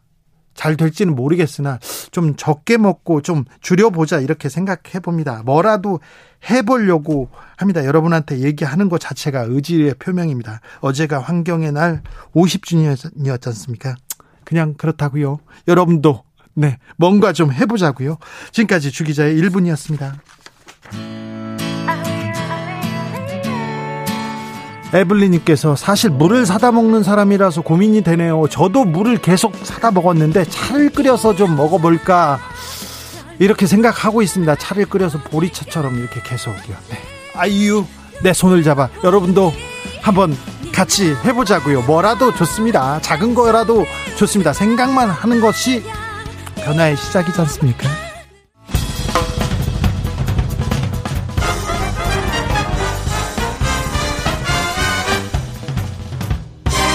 훅 인터뷰 모두를 위한 모두를 향한 모두의 궁금증 훅 인터뷰 선거가 끝났습니다. 국민의힘에서는 혁신위를 띄우겠다. 민주당은 혁신 비대위를 꾸리겠다. 이렇게 얘기합니다. 당 안에서 당 밖에서 공방 갈등 연일 이어지는데 어떻게 될까요? 민주당은 어디로 가는 걸까요? 국민의힘은요. 민주당과 국민의힘을 이끌 리더는 어떻게 결정이 될까요? 물어보겠습니다. 이상돈 중앙대 명예교수 모셨습니다. 안녕하세요, 교수님. 네, 안녕하세요. 잘 계시죠? 네, 잘 있습니다. 네. 네. 선거 어떻게 보셨습니까? 어, 뭐 상당한 부분 예상했던 네. 대로 결과가 나왔다고 봅니다. 네. 네. 특히 뭐 대통령 선거 후에 에, 그 안타깝게 졌다고 할 수 있는 민주당이 보여준 행보가 에, 별로 좋지 않았어요. 대통령 임기 종료 하루 이틀 앞두고서 무리하게 법안을 통과시킨 거 그거 뭐 그렇게 좋지가 않죠. 뭐 그래서 그런 것들이 반영됐다고 봅니다. 네. 예상하던 바군요. 네. 그래도 조금 의외다 이런 그 선거 결과 보셨습니까? 충청권 민심도 있었 있었을 거요. 그 강원도도 뭐 국민의힘이 네. 석권했고요. 네. 그다음에 경기도에서는 뭐 김동연이라는 새로운 인물이 등장하기도 했습니다. 일단 좀 걱정해야 될 것이 네. 투표율이 굉장히 저조했죠. 그렇죠. 네, 그것이 우리가 통상적으로 지방선거 투표율이 대충 한 55% 어, 그, 였던 네. 것이 아마 정상이었던 것 같습니다. 네. 2018년은 좀 비정상적으로 좀 60% 됐었고, 네. 이번엔 무려 50%로 주저앉았기 때문에, 그리고 또 이제 출구조사를 결과지만은 정확하지 않지만은 60대 이상에서는 뭐 70% 투표율이 보였다 그러고 네. 상대적으로 젊은 층에서는 투표율이 굉장히 낮았죠. 네. 뭐 이런 것이 이제 복합적으로 반영이 돼서 국민의힘이 승리를 했다고 보는 것인데 했는데 우리 나라 정치 발전을 위해서는 이런 세대 간 격차가 너무 심한 거 우리가 걱정하지 않을 수가 없습니다. 네. 세대 간 격차 많고요. 또 남녀 갈등이라고 봐야 되나요? 남녀 음. 젠더 이슈가 이번 선거도 또 지배했다고 이렇게 보입니다. 외국 분들 만났더니 한국처럼 선진국이 네. 어떻게 젠더 갈등이 이렇게 심화되는지 우려하더라고요. 네, 이것은 뭐 좀 구태여 말한다면은 좀 민주당과 그전 문재인 정권한테도 상당한 부분 책임이 있고 왜냐 그러면 좀 무리하게 여성 할당 이렇게 해서 여성 강요 등등 좀 무리한 인사를 했죠. 그, 그리고 또 민주당의 패착이 사실상 좀 거기서 많이 나왔죠. 예. 근데 이제 그런 것을 또 정략적으로 좀 이용했던 것이 이제 국민의힘 아니겠습니까? 국민의힘이 네. 선거에 전국적으로 이용했죠. 전국적으로 이용했고 뭐 그래서 결국에는 뭐 국민 통합이 아니라 분열의 정치를 한 거죠. 네. 뭐 트럼프식 정치가 뭐 통했다가 볼 수 있습니다. 네. 네. 어, 윤석열 정부 초기입니다만은 네. 좀 윤, 윤석열 정권의 행보는 어떻게 보시는지요? 어, 저는 좀 인사가 네. 좀 아, 물론 윤석열 대통령이 이렇게 정치를 한 시간이 짧고 네. 자기 세력이 할수 있는 사람이 별로 없지 않습니까? 네. 뭐 그런 어, 이유도 있겠지만은 인사가 좀 저렇게밖에 안 되나 하는 이런 생각을 할 수밖에 없어요. 네.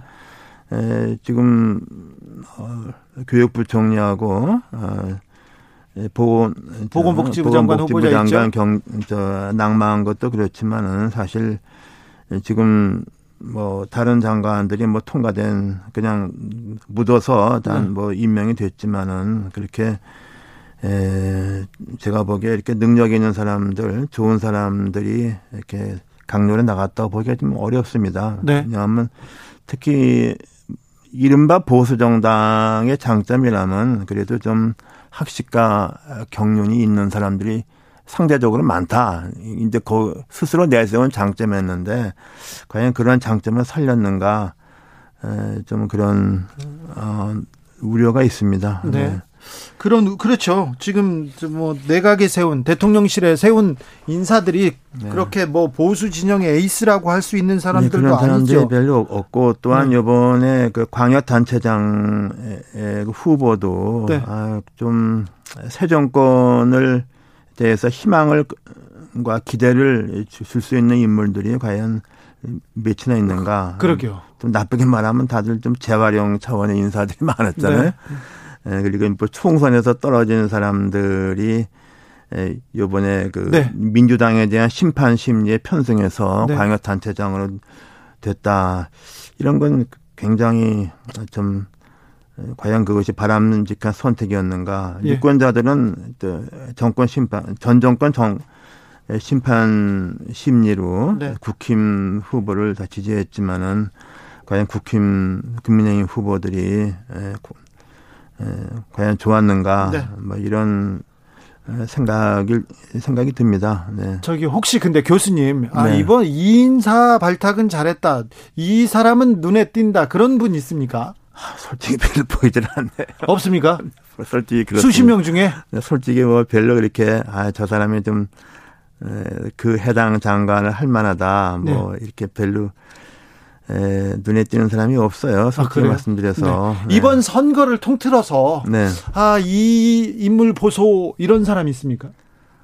어, 그건 역시 이제 오세훈 시장이 뭐 그, 무난하게 그 재선에 성공한 거 요번 과거한 거 말고 네. 뭐 이제 그런 그러면 이번에 보면 오세훈 시장은 이렇게 공약이라고 우리가 기억이 나는 게 없었죠. 없어 아, 무것도 안 했는데 아, 별로 그 그러니까 보여주지 않았죠. 우리가 그, 우리가 그걸 교훈을 삼아야 돼요. 그 송영길 후보 막판에 뭐뭐 뭐 김포가 강남이 된다 뭐 어쩌고 저쩌고 그렇게 그거 너무 경솔하고 표 깎아 먹는 거예요. 난 그래서 이번에 그 서울시장 선거가 이게 좀 어, 하나의 좋은 교훈을 줬다고 봐요. 네. 네, 그렇, 그랬고, 상대적으로 이제 경기도에서는 김동연 당선자 후보가 침착하게 자기의 어떤 어, 장점을 최소한 조용하게 내세워서 네. 당선됐다고 봅니다. 네. 이번 선거에서 이재명은 무엇을 얻었고 무엇을 잃었습니까? 아, 저는 이재명 지금 국회 국회의원이죠. 네, 의원이 됐습니다. 네, 그게 뭐 특별하게 얻은 게 없는 것 같아요. 네. 에, 그리고 사실상 송영길 에, 전 의원이 자기 의원직을 버리고 서울에 가서 그 참패했잖아요. 과연 이게 과연 본인이나 당을 위해서 좋은 선택이었는가? 나는 좀, 좀 이해가 안, 이해가 안 돼요. 아, 그 자체가. 네. 아. 그리고 이재명 의원도 그 자기 기반인 예? 그 경기도와 그, 경기도는 이제 김동연 후보가 됐지만은 이재명 의원하고 사실상 거리를 뒀기 때문에 된 거 아닙니까? 그리고 자기 정치적 고장인 성남 예. 분당 다 뺏겼고 나는 그래서 이재명 후보가 이번에 국회 들어가도 난 뭐 얻은 게 없다. 오히려 어 오히려 좀 잃은 게 있으면 잃은 게 있지 얻은 게 나 없다고 봐요. 네. 난, 난 무리했다고 봅니다. 두 사람 다 송영계, 이재명 다. 네. 이재명 그 후보는 뭐 제자기도 하셨으니까 네. 어, 저 선거 전에 좀 상의를 하고 그러진 않으셨어요? 아니 제가 뭐 그 대선 끝나고 나서는 뭐 저는 저대로 뭐좀 예, 잠깐 위협 관련도 있고 네. 이렇게 좀 바깥에 좀 끊었죠. 네. 그리고 뭐그 무엇보다도 에, 그 금수만박이라는 거 그 마지막 통과시켰을 때 예. 그걸 민주당에 누군가 좀 나서서 그걸 하면 안 된다 그렇게 했었어야지. 그 아무도 할 만한 사람들이 다 그냥 거기에 묻어갔잖아요. 나는 그래서 민주당이 이번에 그래도 총체적으로 뭐 위기에 처했다고 봅니다. 네. 네. 민주당이 의 내용은 좀 오래 가고 있습니다. 네. 이재명, 송영길 책임론도 일고 있는데 민주당 어떻게 보십니까? 아, 지금 민주당의 그 선거가 끝나고 나면 뭐 이런저런 얘기가 좀 항상 있죠. 나와 있어요. 근데 네. 요번에 이게 좀 다른 거 과거하고 달라요. 차원이 그렇죠. 달라요. 네. 어떻게 차원이 달라요. 네. 그리고 이거는 제가 보기에는 그 이재명 이낙연 대통령 후보 경선 과정에서, 과정에서 네. 있었던 것이 우리가 가장 치열했던 경선이라고 우리가 기억하는 이명박 박근혜 이명박 박근혜하고 또 차원이 다른 거예요. 그래요? 나는 그렇게 봐요. 그때보다 더 좀 심각합니까? 어, 거기서는 자기들 이명박 박근혜는 자기들끼리 치열하게 싸웠죠. 싸웠, 싸웠는데 네. 네. 요번에 그 제가 보기에는 그리고 많은 사람들이 이제 그런 시각을 갖고 있죠. 과연 이 대장동 이슈가 예. 과연 이게 야당에서 제기해서 나온 거냐. 거기에 대해서는 야당이 잘 알았느냐. 뭐 이런 시각이 많이 있지 않습니까? 그래서 그, 그런 면에서 어, 소위 그 제가 보기에는 같은 정당에서 경쟁하는 사람들이 넘지 말아야 될 선을 나는 그때 경선에 넘었던 것 같아요. 그 후유증이 네. 음, 좀 크다고 봐요. 박근혜, 이명박 치열하게 다투던 2007년 경선에서 네. 박근혜 어, 후보 쪽에서는 BBK 다스 의혹 네. 제기했고요. 네. 그 다음에 이명박 쪽에서는 최태민 그리고 그때 최순실 관련된 의혹을 제기했었어요. 네. 근데 그때보다 지금이 심각합니까? 아, 그때는 그렇게 우리가 지금 와서 얘기하는 거지. 그 이명박, 박근혜 두 사람 본인으로서는 지켜야 될 선을 안 넘었습니다. 아, 그렇. 공개적으로 말하지는 않고 네. 주변에서 이렇게 주변에서 네. 이렇게 치열하게 뭐 이렇게 뭐 흑색 선전이랄까 뭐 또 또는 뭐 네가티브를 했지. 어, 난그 제가 기억하는 한 이명박 아니 저 이재 이낙연 이재명의 경선은 아 제가 보기에는 솔직히 이건 과연 저 사람들이 같은 당을 할 수 있을까 하고 내가 좀 생각이 들 정도였어요. 그 후유증이 지금 뭐 터지는 거죠. 그렇습니까? 네. 그러면 아, 이재명, 이낙연이 직접 나선 데다가 그 지지자들, 그 주변 사람들까지 그래서 그러면 내용은 조금 좀, 좀 오래 될까요? 근데 그래서 지금 이런데 나는 저 양측이 네. 어, 지금 하루하루 나오는 대로 저렇게 굴러가다가는 저 과연 어떻게 될지 모르겠어요. 난 좀 이렇게 두 쪽에서 네. 좀 휴지기를 갖고 네. 좀 뭐라 그럴까요? 좀 네. 쿨링 한다 그러지. 네. 그, 그 기간이 좀 필요할 것 같아요. 네. 아니 그런데 선거 끝나면 누구 네. 잘못했다, 누가 책임져라 얘기 나오고 그리고 다 이렇게 또 수습하고 그러지 않습니까? 네, 근데 이게 지금 지금 상황은 뭐 통상적인 거는 아닌 것 같아요. 네. 어 그리고 요번에 사실상 뭐 국민의힘이 이겼다 그러는데 네. 그 경기도에서 끝인 것처럼 네. 꽤 굉장히 취약하게 이긴 거예요. 60대 이상이 70% 투표라고. 네. 그러니까 저, 저 승리라는 게 사실 굉장히 허약한 승리입니다. 국민의힘이. 국민의힘이 뭘 잘했다. 어떤 후보가 뭘 보여줬다. 비전을 보여줬다. 그런, 그런 게 아니잖아요. 네. 그, 그, 그, 그렇게 돼 있는데 네. 그 민주당은 이 내분이 더 심각한 것 같아. 그래요? 네, 그래서 예, 참 어떻게 보면 국민의힘은 야당복이 또 크다고 보게 볼 수 있습니다. 당분간 네. 이런 상황이 계속 될까요? 글쎄 모르겠어요. 근데 좀, 어, 그 전당대회를 뭐 조계 전당대회 문제가 아니라 전당대회를 좀 연기하더라도 좀 시간을 좀 버는 게 민주당을 좀 살리는 길이 아닌가 잘 음. 모르겠어요. 또 어떻게 해서 뭐 보기에 따라서는 저게 그대로 가지 못한다. 어차피 그 터질 것 같으면 빨리 터져야 된다 그렇죠. 보는 사람 볼 수 있는데 네. 전잘 모르겠습니다. 아 그렇습니까?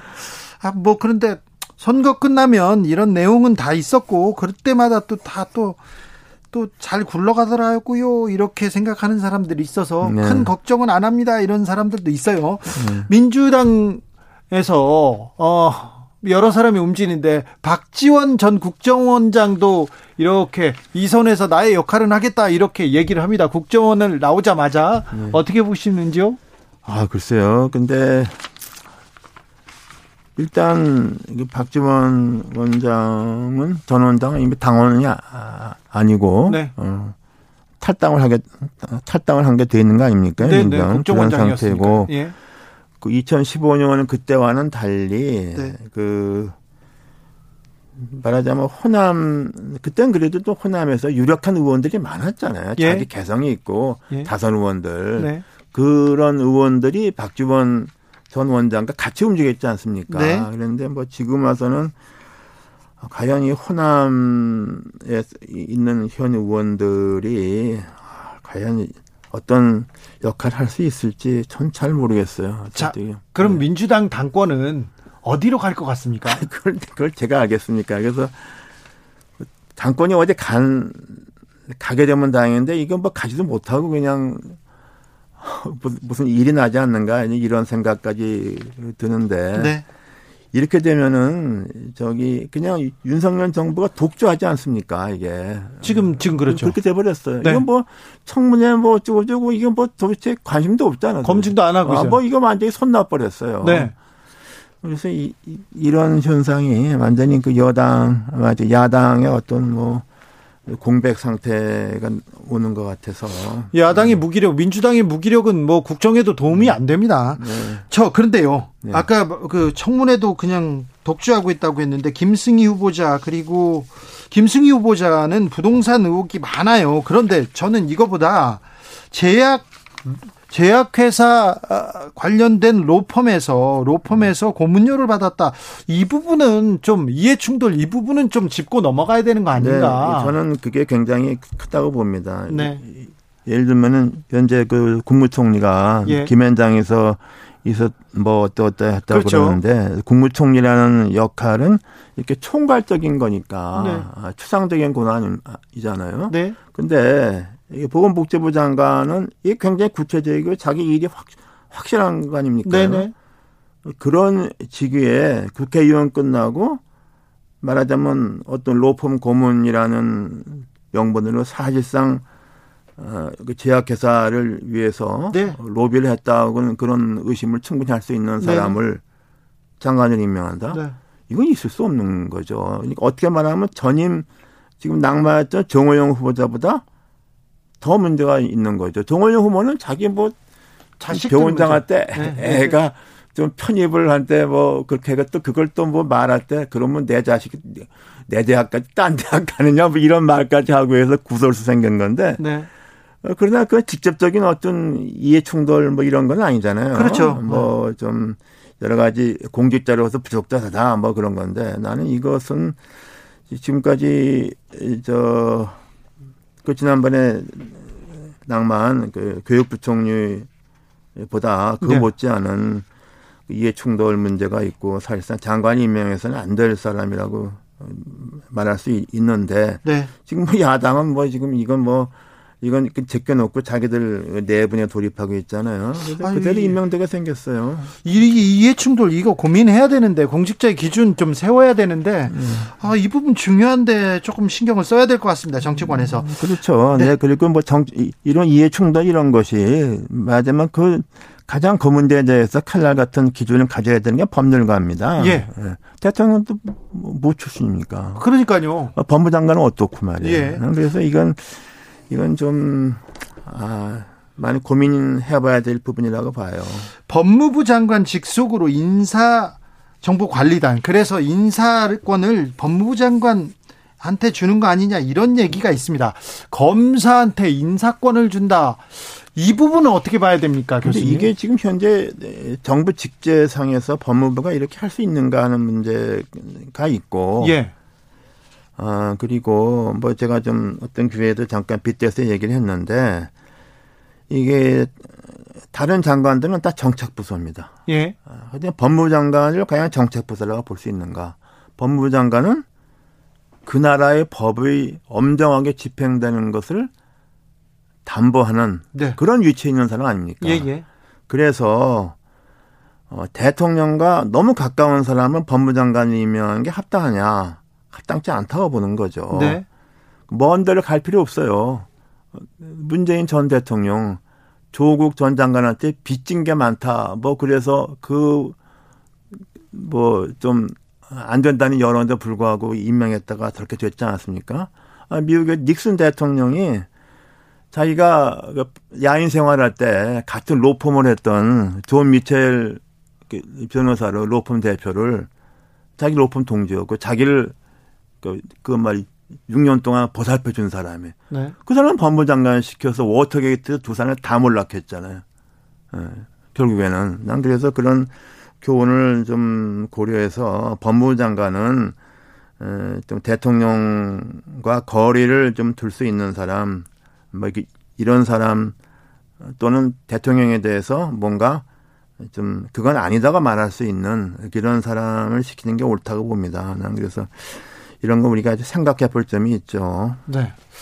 아, 검사들이 인사 정보를 준다. 정보를 가지면 그 정보를 쓰고 싶어 할 텐데 그 부분도 좀 고민이 됩니다. 네, 그렇죠. 그리고 무엇보다도 현재 법무부 우리나라 정보조직법상 법무부 장관이 이런 거를 인사 문제 어떤 기초 이런 걸 할 수 있다고 보느냐 할 수 할 수 없는 거 아닙니까? 그 법을 바꾸기 전에야 현재 뭐 그런 법률 개정이 지금 민주당에 동의할 리가 없죠. 예. 네, 그래서 이런 것은 실정법상의 문제도 있고 해서 어, 그리고 에, 우리가 경험으로 비춰보건데 이런 게 예, 좋지가 않다. 나는 그렇게 보고 심지어 그 전두환 정권에서도 그 당시 김석희라는 법무장관은 그 대통령 그 청와대에서 학생들을 뭐 좀 무슨 그 국가보안법 뭐 이런 거를 하다 그러니까 거기에 대해서 네, 반대죠. 반대하고서 얼마 후에 그냥 옷을 벗었잖아요. 네네. 그 시절에도 그런 법무장관이 있었다는 걸 우리가 한번 생각해 볼 필요가 있습니다. 알겠습니다. 여기까지 듣겠습니다. 오늘 말씀 감사합니다. 이상돈 중앙대 명예교수였습니다. 감사합니다. 네. 정치 피로, 사건 사고로 인한 피로, 고달픈 일상에서 오는 피로. 오늘 시사하셨습니까? 경험해 보세요. 들은 날과 안 들은 날의 차이. 여러분의 피로를 날려줄 저녁 한 끼 시사. 추진우 라이브.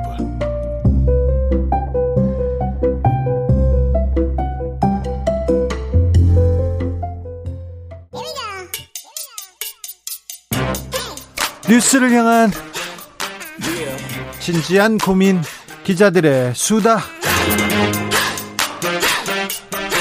라이브 기자실을 찾은 오늘의 기자는 은지혁이요. 시사인 김은지입니다. 오늘 준비한 첫 번째 뉴스부터 가보겠습니다. 네, 윤석열 정부 고위공직자 인선에 또 검찰 출신이 등용되었습니다. 검사가 많긴 많아요. 검찰 출신이요. 네, 이제 특히 사정 라인 중심으로 배치가 되고 있는 모습인데요. 네. 국정원 공정위, 국무총리실 이런 쪽에도 검사 출신들이 들어가고 있습니다. 공정거래위원장도 검사 출신이에요. 네, 아직 임명이 된 건 아닌데요. 거의 네. 내정됐다 이런 보도들이 나오고 있는데 강수진 전 검사. 네, 지금은 고려대 로스쿨 교수라고 하는데 네. 공정위 같은 경우에도 경제 검찰이라고 불리고 아, 있는 곳이거든요. 네. 굉장히 중요한 지하리이고요. 또 여기서는 1981년에 출범한 곳인데 학계와 관료 출신이 아닌 법조인 출신, 뭐 검사 출신뿐만 아니라 법조인 출신으로는 처음 나오는 인사라고 합니다. 네. 이제 그만큼 대통령실 내각에 이어서 윤석열 정부의 다른 고위직에서도 검사 출신들이 약진하고 있다 이렇게 보시면 됩니다. 그렇죠. 국정원도 그렇고요. 국무총리실까지 배치가 됐으니까 어우 약진이라고 볼 수 있죠. 그런데 이게 특징이 있습니다. 윤석열 전 검사와 각별한 인연이 있던 사람들이 요직으로 간다 이런 얘기는 계속 나옵니다. 네, 이제 특히 대통령실 같은 경우에는 국정원 기조실장은 과거 문재인 정부에서도 검찰 출신이 있었다 이런 이야기를 하고 있는데요. 그런데 그 상황이 다르죠 성격이. 예, 이제 요 인연들이 좀 중요하다라고 보시면 될 텐데 도이치모터스 주가 조작 의혹 관련된 검찰 수사를 받고 있는 김건희 여사의 변호사를 조상준 변호사가 전 검사가 지냈습니다. 조상준은 조상준 기조실장은 어, 윤석열 윤석열 검찰총장이 검찰총장으로 갈 때 대검에 대검 대검에 한동훈 반부패 부장 그리고 바로 옆에 부장으로 데려갔던 사람이에요. 네, 그렇죠. 아주 측근입니다. 예, 한동훈 지금 법무장관과 함께 꼽히는 최측근 인사 중에 한 명인데요. 네. 특히나 이제 국정원 같은 경우엔 기조실장으로서 인사 예산을 총괄하고 있기 때문에 실질, 우려의 목소리가 있고요. 실질적으로 가장 파워맨이 될 것으로 보입니다. 이미 돼 있고요. 네, 뭐 이에 대해서는 대통령실에서는 법무부 대검, 청와대, 방위사업청 등 여러 분야를 경험했다. 이런 이야기를 하고 있는데 또 강 교수 그러니까 강수진 교수 같은 경우에도 과거에 윤석열 대통령과 지금 인연이 있다라는 점 때문에 눈길을 끌고 있습니다. 수원에 있을 때 카풀했다는 거 아니에요? 네, 윤석열 대통령은 부동시 때문에 운전면허가 없거든요. 네. 이제 그래서 그 당시에 같이 근무했던 여성 검사 3명과 함께 카풀을 했던 인연이 있다라고 하는데요. 여성 검사 3분하고 네, 이 세 분 모두 지금 이제 윤석열 정부에서 요직에 있거나 혹은 요직에 등용될 예정이다. 이렇게 아니, 보도가 나오고 있습니다. 한 분은 이노공 차관이고 예, 나머지 한 분은 노정현 지금 창원지검장인데요. 네. 윤석열 정부에서 여성고검장으로 승진이 유력하다. 이런 아, 보도가 아, 나오고 있습니다. 네. 그리고 대구지검으로 대구지검으로 자천됐을 때 그때 카풀을 하고 뭐 운전을 하던 사람은 이시원 검사입니다. 네, 밥 총무다 이런 지금 이야기도 나오고 네, 있죠. 네, 밥도 그 많이 이렇게 했다고 예. 하는데 그 이시원 전 검사는 지금 대통령실에서 공직기강 그러니까 공직 전 공무원들의 공직을 공직 기강을 잡고 있는 사람이 또 이시원 비서관이죠. 네, 전 공무원 아닌가 뭐 대통령실을 중심으로 그렇긴 할 텐데요. 지금 네. 유성 간접 조작 사건의 담당 검사였다는 점이 중요하죠. 그런데 너무 검찰 관련된 인사들이 득세한다. 검찰 공화국 만들었다. 이런 내용은 보수 언론 조선일보도 동아일보도 다 걱정합니다. 네, 오늘 아침엔 조선일보, 중앙일보, 동아일보 모두가 우려의 목소리를 전하는 기사 혹은 사설을 냈는데요. 네. 조선일보 그 기사를 따르면 한 여권 관계자를 인용해서 이렇게 이야기하고 있습니다. 공직 인사에서 동종 교배가 가져올 역효과를 경계해야 된다라는 동종 교배까지 나왔어요? 네, 여권 관계자의 멘트를 인용하고 있고요. 중앙일보 사설은 검사 편중 인사 탈피하고 인재풀 널리 확장하길이라고 해서 검찰 공화국 우려 목소리를 흘려듣지 말고 눈길을 더 열어야 한다.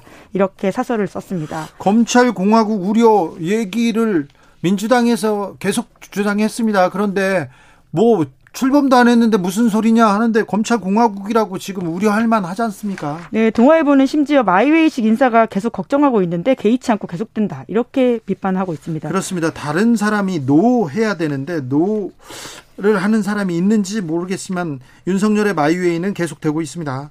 인사를 이렇게 하는 게 맞는 건지 사실 인사청문회 과정에 아까 방금 전에 이상돈 교수도 했, 지만그 내각 대통령실 인사들이 능력이나 능력이나 뭐 그 도덕성 차원 차원에서 보수에서 제일 잘한다, 제일 좋다는 분들 모아놓은 것도 아니고 눈에 띄는 사람도 없었고 우려가 되는 사람들이 많았다 이런 지적은 계속됩니다. 그런데 my way 계속될지 좀 지켜보시죠. 네. 다음 뉴스로 가보겠습니다. 네. 소위 스쿨미투가 제기된 학교들 명단이 처음으로 공개되었습니다. 스쿨미투요? 어떤 내용입니까? 네. 그러니까 학생들이 미투를 일종의 한 건데요. 2018년부터 네. 학생들이 용기를 내서 선생님한테 이런 문제가 있다라는 것들을 공론하고 신고를 했습니다. 네. 그런데 당시에 서울시 교육청 같은 경우에는 학교 이름은 개인 신상과 관련되고 2차 피해가 우려된다라는 이유로 학교 이름을 가리고 사건 처리 현황 등을 공개해서 반적 공개다 이런 비판을 샀거든요. 그런데요. 그래서 정치 시민단체 인 정치하는 엄마들이 행정소송을 냈습니다. 네. 그래서 시민단체가 이겨서 3년 만에 이 이름이 나오게 된 건데요. 학교 이름을 공개했군요. 네, 재판부는 학교 이름 공개가 오히려 국민들이 얻을 수 있는 공익이 더 크다 이렇게 원고 손을 들어줬습니다. 네. 그래서 2018년부터 2020년 서울에서 스쿨미트로 교육청에 보고된 교사가 180 87명이라고 하고요. 3년 네. 동안요. 예. 학교는 93곳이라고 합니다. 93곳. 네, 고등학교가 가장 많았고요. 그다음 중학교, 초등학교도 다섯 개가 있었고요. 특수학교도 세 개가 있습니다. 자, 문제된 교사가 가장 많은 학교는 어디입니까? 네, 서울 외국어 고등학교, 용화 여자 고등학교, 잠실 여자 고등학교로 각각 14명의 교사가 스쿨미티 가, 가해로 신고가 됐는데요. 서울 외고 예. 용화 여자 고등학교, 잠실 여자 고등학교요? 네, 가해 유형으로는 성희롱, 성차별 등 발언이 61%였고요. 성추행도 네. 33.7%였습니다. 성추행, 성희롱이 있었을 때 학교가 대처를 잘했어야 되는데 어땠습니까? 네, 징계를 분석한 자료를 보면 가해 교사로 지목된 사람들 가운데 44%가 징계를 받지 않았다 이렇게 정치한 엄마들이 밝히고 있는데요. 네. 물론 신고했다고 다 징계가 이루어지는 건 아니지만 사실 좀 신고가 사실과 사실과 다를 수도 네, 있어요. 알아봐야 되긴 합니다. 네, 정확히 따져봐야 돼요. 사례들을 보면 과연 교육당국의 의지가 있었나 하는 의문이 들게 되긴 합니다. 네. 그 차마 제가 좀 입으로 옮기기 어려운 서울 외고에서의 언어 성폭력이라고 하든지 실제적인 가해 행위들이 있었다라고 하고요. 그리고는 또 어, 관련해서는 지금 퇴직 교사에 대한 조치도 없었고 피해 고발 이후에 수업 결손을 방지한다면서 가해자들을 직위 해지하지 않아서 학생들이 그대로 수업을 받았다라고 합니다. 피해자들이 가해자 가해자 수업을 계속 들을 수밖에 없었던 그런 구도 구도 구조를 만들어 놨군요. 네, 이제 게다가 오류고에 있는 가해 교사 두 명 같은 경우에는 정말 좀 뭐 발언을 심하게 옮기기 어려운 그런데 근데 이 예. 발언은 그럼 확인이 된걸 예, 텐데 그렇습니다. 징계 받았어요? 보도가 됐어요. 네. 네 보도가 됐는데요. 네. 징계가 아닌 행정 조치상 주의 처분에 그쳤다라고 주의로 합니다. 끝났다고요? 네, 게다가 오류고 같은 경우에는 선 언어적 성희롱 및 성추행으로 고발된 교사가 3명이었는데 아무런 징계 받지 않았다라고 하거든요. 징계를 안 받았어요? 네, 그렇다라고 하는데요. 너무 정도를 넘었는데. 네, 물론 한겨레 신문에 따르면 서울시 교육청 관계자가 이렇게 밝히고 있는데요. 사립학교의 가해 교사에 대한 징계 여부는 교육청이 일일이 확인할 수 없어서 교육청에 보고된 것만 반영하면 후속 조치가 약해 보일 수 있다라고 해명을 하고 있습니다. 아니 교육청의 존재 이유가 뭔데요? 그리고 사립학교에 징계한 거에 대해서 내놓아라 그러면은 학교에서 안 줄 이유가 없을 텐데요. 네, 게다가 이제 징계가 안 된 이유 중에 대다수가 피해자 특정이 안 돼서라고 하면서 가해를 입증하려면 피해자가 소명해줘야 되는데 그렇지 않은 사안이 많았다라고 하는데 이거는 스쿨미트의 특징을 좀 봐야 될 것 같습니다. 그렇죠. 학생들이 졸업을 하게 되는 경우도 있고요. 선생님과 같이 있는 어떤 위력 위계 관계가 있기 때문에 적극적으로 말하기 어려운 지점도 있지 않나라는 생각도 듭니다. 이거는 교육청에서 이렇게 대답하는 게 좀 무책임합니다. 네, 실제로 잘못됐어요. 이런, 예. 명단을 서울시 교육청은 이렇게 소송을 통해서 겨우 공개되긴 했는데요. 네. 광주교육청 같은 경우에는 학, 교육청이 먼저 공개를 하기도 한다고 하거든요. 네. 그러니까 조금 더 적극적 의지가 필요하지 않을까라는 생각은 듭니다. 네. 교육청이 조금 적극적으로 적극적으로 행정 에 나서면 학교들도 좀 나설 텐데 그러면 선생님들 바로 줄어들지요. 이렇게 성희롱 발언 막 막말 막 쏟아냈는데 징계하면 바로 줄어듭니다. 뭐 하고 계신지 모르겠네요. 서울시 교육청 관계자분 지금 이렇게 조금 미온적으로 대답하는 것 전혀 교육적이지 않습니다. 부족합니다. 좀 더 열심히 나서 주십시오. 여기까지 할까요? 네. 시사인 김은지 기자와 함께 했습니다. 감사합니다. 네, 감사합니다. 7705님께서 검찰 출신들 일 잘하면 되지 않을까요? 일 잘하면 되는데요. 그 검사 출신들, 검찰 출신 일색으로 꾸며놓는 거는 다양성 차원에서 어, 바람직하지는 않습니다. 당신이 옳다님 스쿨미투 구체적으로 나왔으면 처벌해야죠. 처벌해야지 뭐 하고 계십니까? 처벌하는 게 교육적입니다. 교육자라면 더 더 처벌해야 됩니다. 네, 교통정보센터 다녀오겠습니다. 정현정 씨.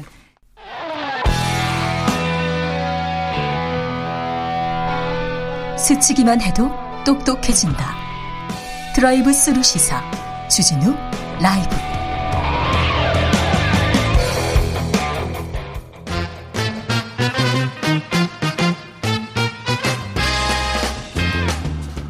뉴스와 화제 그리고 정치권 소식 여론조사 빅데이터로 분석해 보겠습니다. 여론과 민심. 이강윤 한국사회 여론연구소 소장 어서 오세요. 안녕하십니까. 전민기 한국인사이트 연구소 팀장 어서 오세요. 네, 안녕하세요. 네. 윤석열 대통령이 음, 잘 보이지 않는다 이런 분들도 있어요. 네. 적극적으로 네. 뭐 행사 행사에도 나서고 발언도 하는데 예전만큼 그렇게 적극적이진 않는다 이렇게 생각하는 분들이 많은 것 같은데 어, 여론은 어떻습니까? 조금 빠졌습니다. 긍정평가가 52%대로 전주 대비 2%포인트 하락했는데요. 리얼미터가 2020년 6월 6일 발표한 겁니다. 6월 2, 3일 나흘 동안 조사한 건데요. 아, 뭐, 취임에 따른 컨벤션 업 효과는 이제 좀 잦아들 때는 됐고, 검찰 인사를 너무 요소 요소에 대거 포진시킨다. 국정원 등등등 안 가 있는 데가 없죠. 그것도 있고 가족들의 공사 구분이 좀 미흡하다. 왜 이런 거가 사적인 유통 경로로 나와야 하느냐 이런 것도 있었고 교육부 총리 보건복지부 장관 후보자들 추천된 사람들 역시 좀 흠이 많은 것으로 국민들 보고 계시지 않습니까? 네. 그래서 인사 추천된 인사 후보들에 대한 실망감 이런 게 복합적으로 작용한 게 아닌가 추정됩니다. 좀 잘하는 건 없다 이렇게 생각하는 사람들도 좀 있는 것 같아요.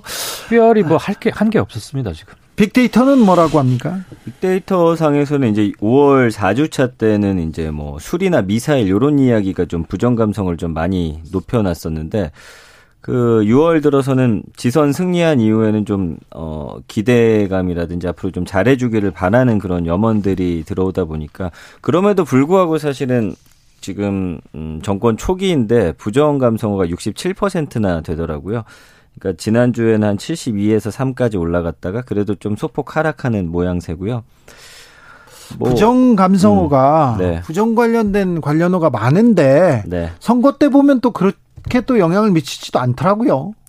지금 윤석열 대통령에 대한 부정 감성어는 계속해서 높았죠.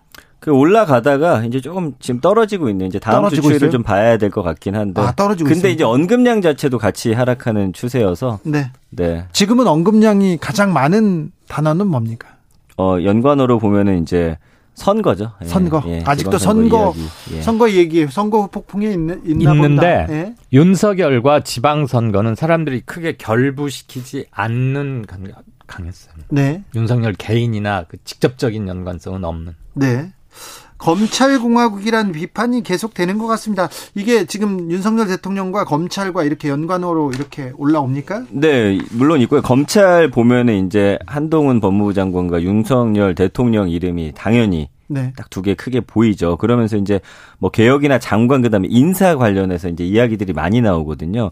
요즘 부정이 86%예요. 그러니까 이거를 물론 인사나 이 문제로 다 100% 치부할 수는 없지만 그럼에도 불구하고 검찰 자체에 대한 지금 부정 감성가 계속 올라간다라는 거, 요거는 좀 생각을 해볼 음, 필요가 있는 것 같습니다. 검찰은 부정 감성은 원래 많지 않나요? 원래도 많은데 계속 저는, 이제 전 검사, 아우 검사들이 전화 오면 싫어요. 네, 근데 이제 국민들 입장에서는 사실은 뭐.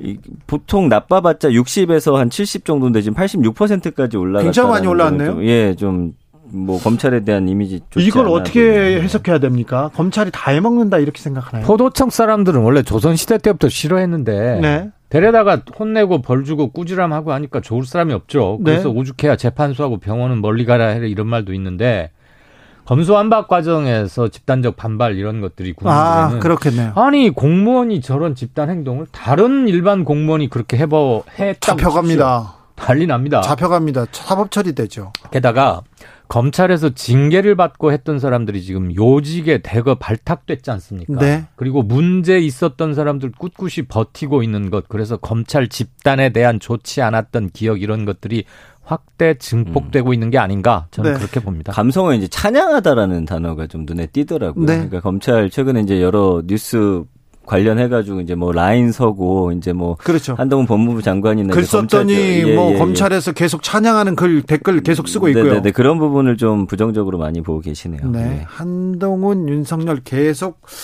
검색어나 빅데이터상 이렇게 윗자리에 이렇게 자리를 잡고는 있으나 긍정적이지는 않다. 여기까지 하고요.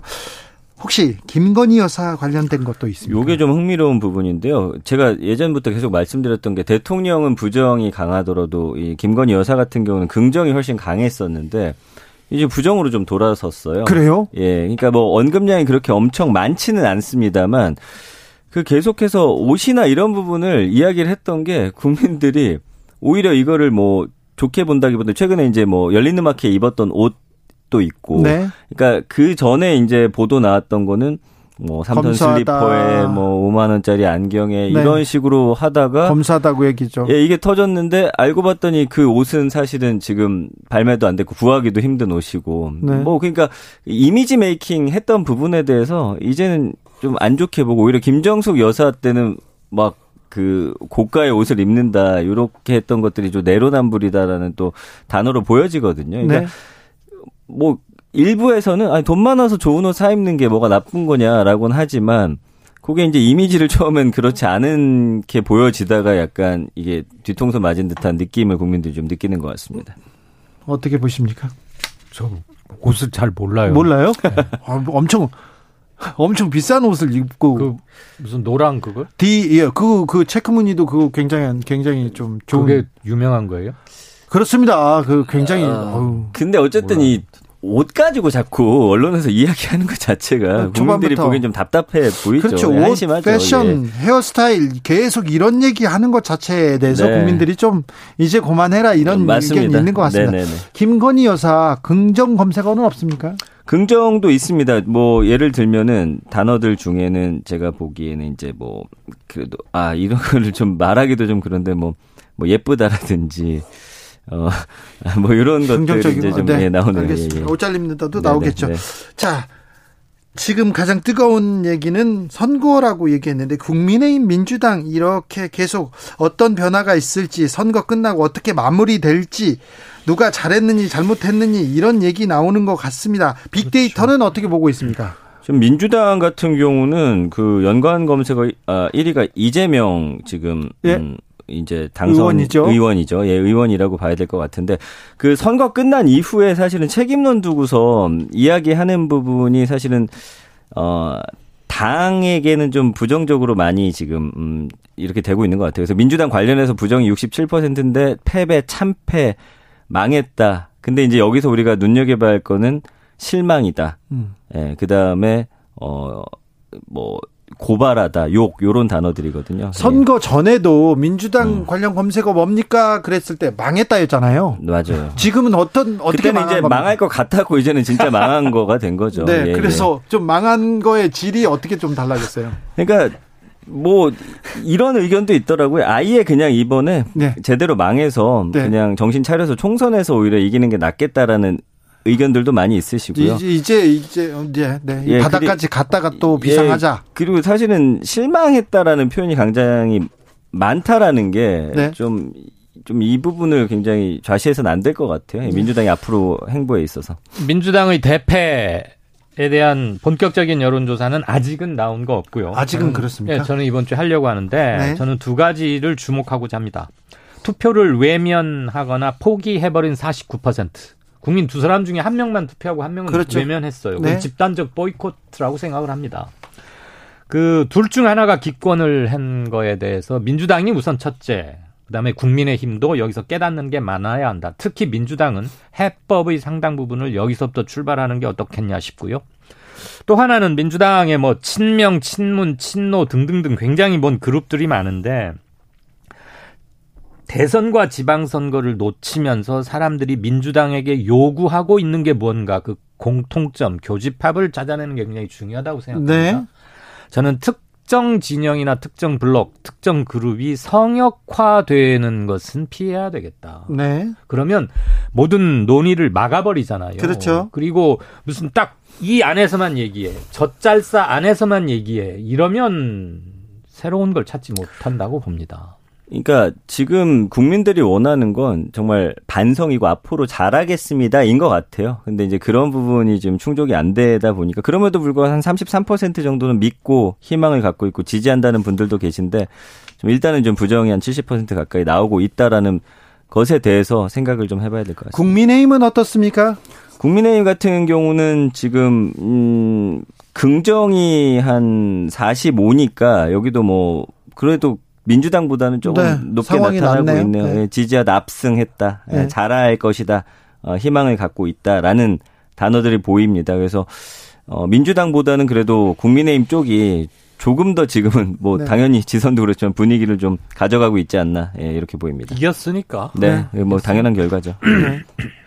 부정적인 검색어도 있습니까? 부정도 있긴 합니다. 그래서 뭐, 뭐, 늘 나오는 건데, 내로남불이라든지, 네. 뭐, 어떤 논란, 허위사실, 뭐, 이런 이야기들 나오는데 사실은 지금 전체적으로 정치에 대한 관심이 그렇게 크진 않은 것 음, 같아요. 그렇죠. 지금 자체가. 맞아요. 그래서 네. 저도 이제 이강윤 대표님과 사실은 예전에는 와가지고 이제 뭐 앞으로 어떻게 될까 정치 얘기했다면 오늘은 사실 축구 이야기 했거든요. 네.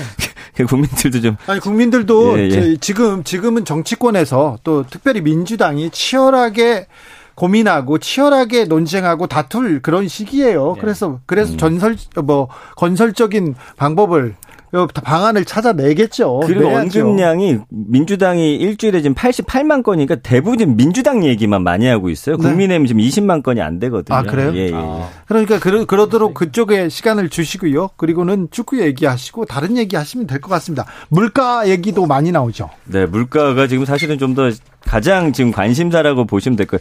두 가지인데 참 아이러니하게도 물가랑 여행이 아, 여행 그렇죠. 그러니까 경제가 어렵고 힘든데 또 여행은 가야겠고 이게 2, 3년간 너무 눌렸잖아요. 굉장히 상충돼 있어요. 그 부분이 좀 흥미로운 키워드인 것 같고요. 네. 물가 상승과 관련해서 지금 부정적인 언급이 굉장히 높습니다. 66%고 굉장히 좀 불안한 그런 심리 상태를 보여주세요. 불안하고 지금 부담이 지금 되고 굉장한 위기를 느끼고 우려가 되고 이 비싸다라는 단어가 가장 많이 보여지거든요. 그러니까 이거 물가 제대로 잡지 않으면 이런 부정 감성은 계속 올라가면서 사실 결국에는 이거는 뭐 현 정부에 대한 어떤 뭐 비토나 아니면은 어 그런 좀 음, 트리거가 되지 않을까 저는 그렇게 좀 생각을 해봅니다. 저도 물가 및 실물 경제 부분에 대해서는 한 말씀 잘은 모르지만 올리고 싶은데 일단 금리가 굉장히 무섭습니다. 주택담보대출이거나 전세자금 담 전세자금 대출 받아서 집 거처 마련하신 분들 금리는 빠르게 올라가고 있는데 소득은 제자리인데다가 네. 물가가 오르기 때문에 가처분 소득 실질적으로 쓸 수 있는 돈은 훨씬 줄어들었어요. 그래서 이중고에 빠져 있는데 새 정부가 집값을 절대 올리는 쪽으로는 가지 않을 것입니다. 더 이상 집값이 오르면 거의 뭐 폭동 직전으로 갈 수도 있는 거고. 가계 부채가 늘어난다는 것은 우리 경제 전체에 뭐 엄청난 폭탄이라는 것은 빤하고요. 물가 중에서도 가장 핵심적인 것은 기름값일 겁니다. 왜냐하면 기름값의 파장 효과는 경제 실물 경제 전 분야에 미칩니다. 이를테면 밀가루 값이 오르면 빵값 빵값이나 과자값 정도 오르는데 기름값은 물류에 해당하기 때문에 물류 비용이 물류 비용이 오르면 경제 전체의 물가 상승 요인이 생깁니다. 그 어. 소득이 제자리이기 때문에 결국은 이중삼중으로 금리는 오르고 물가도 오르기 때문에 소득은 평소보다 떨어지는 속도가 체감이 훨씬 큰 거죠. 게다가 또 한 가지 상위 3% 정도에 해당하는 대기업은 코로나 기간에 돈을 잘 벌었기 때문에 많이 벌었죠. 임금을 많이 올려줘요. 그러면 그게 고임금, 고물가의 그들끼리의 무슨 리그를 형성하는데 그 파급 효과는 서민 대중 전체에게 미칩니다.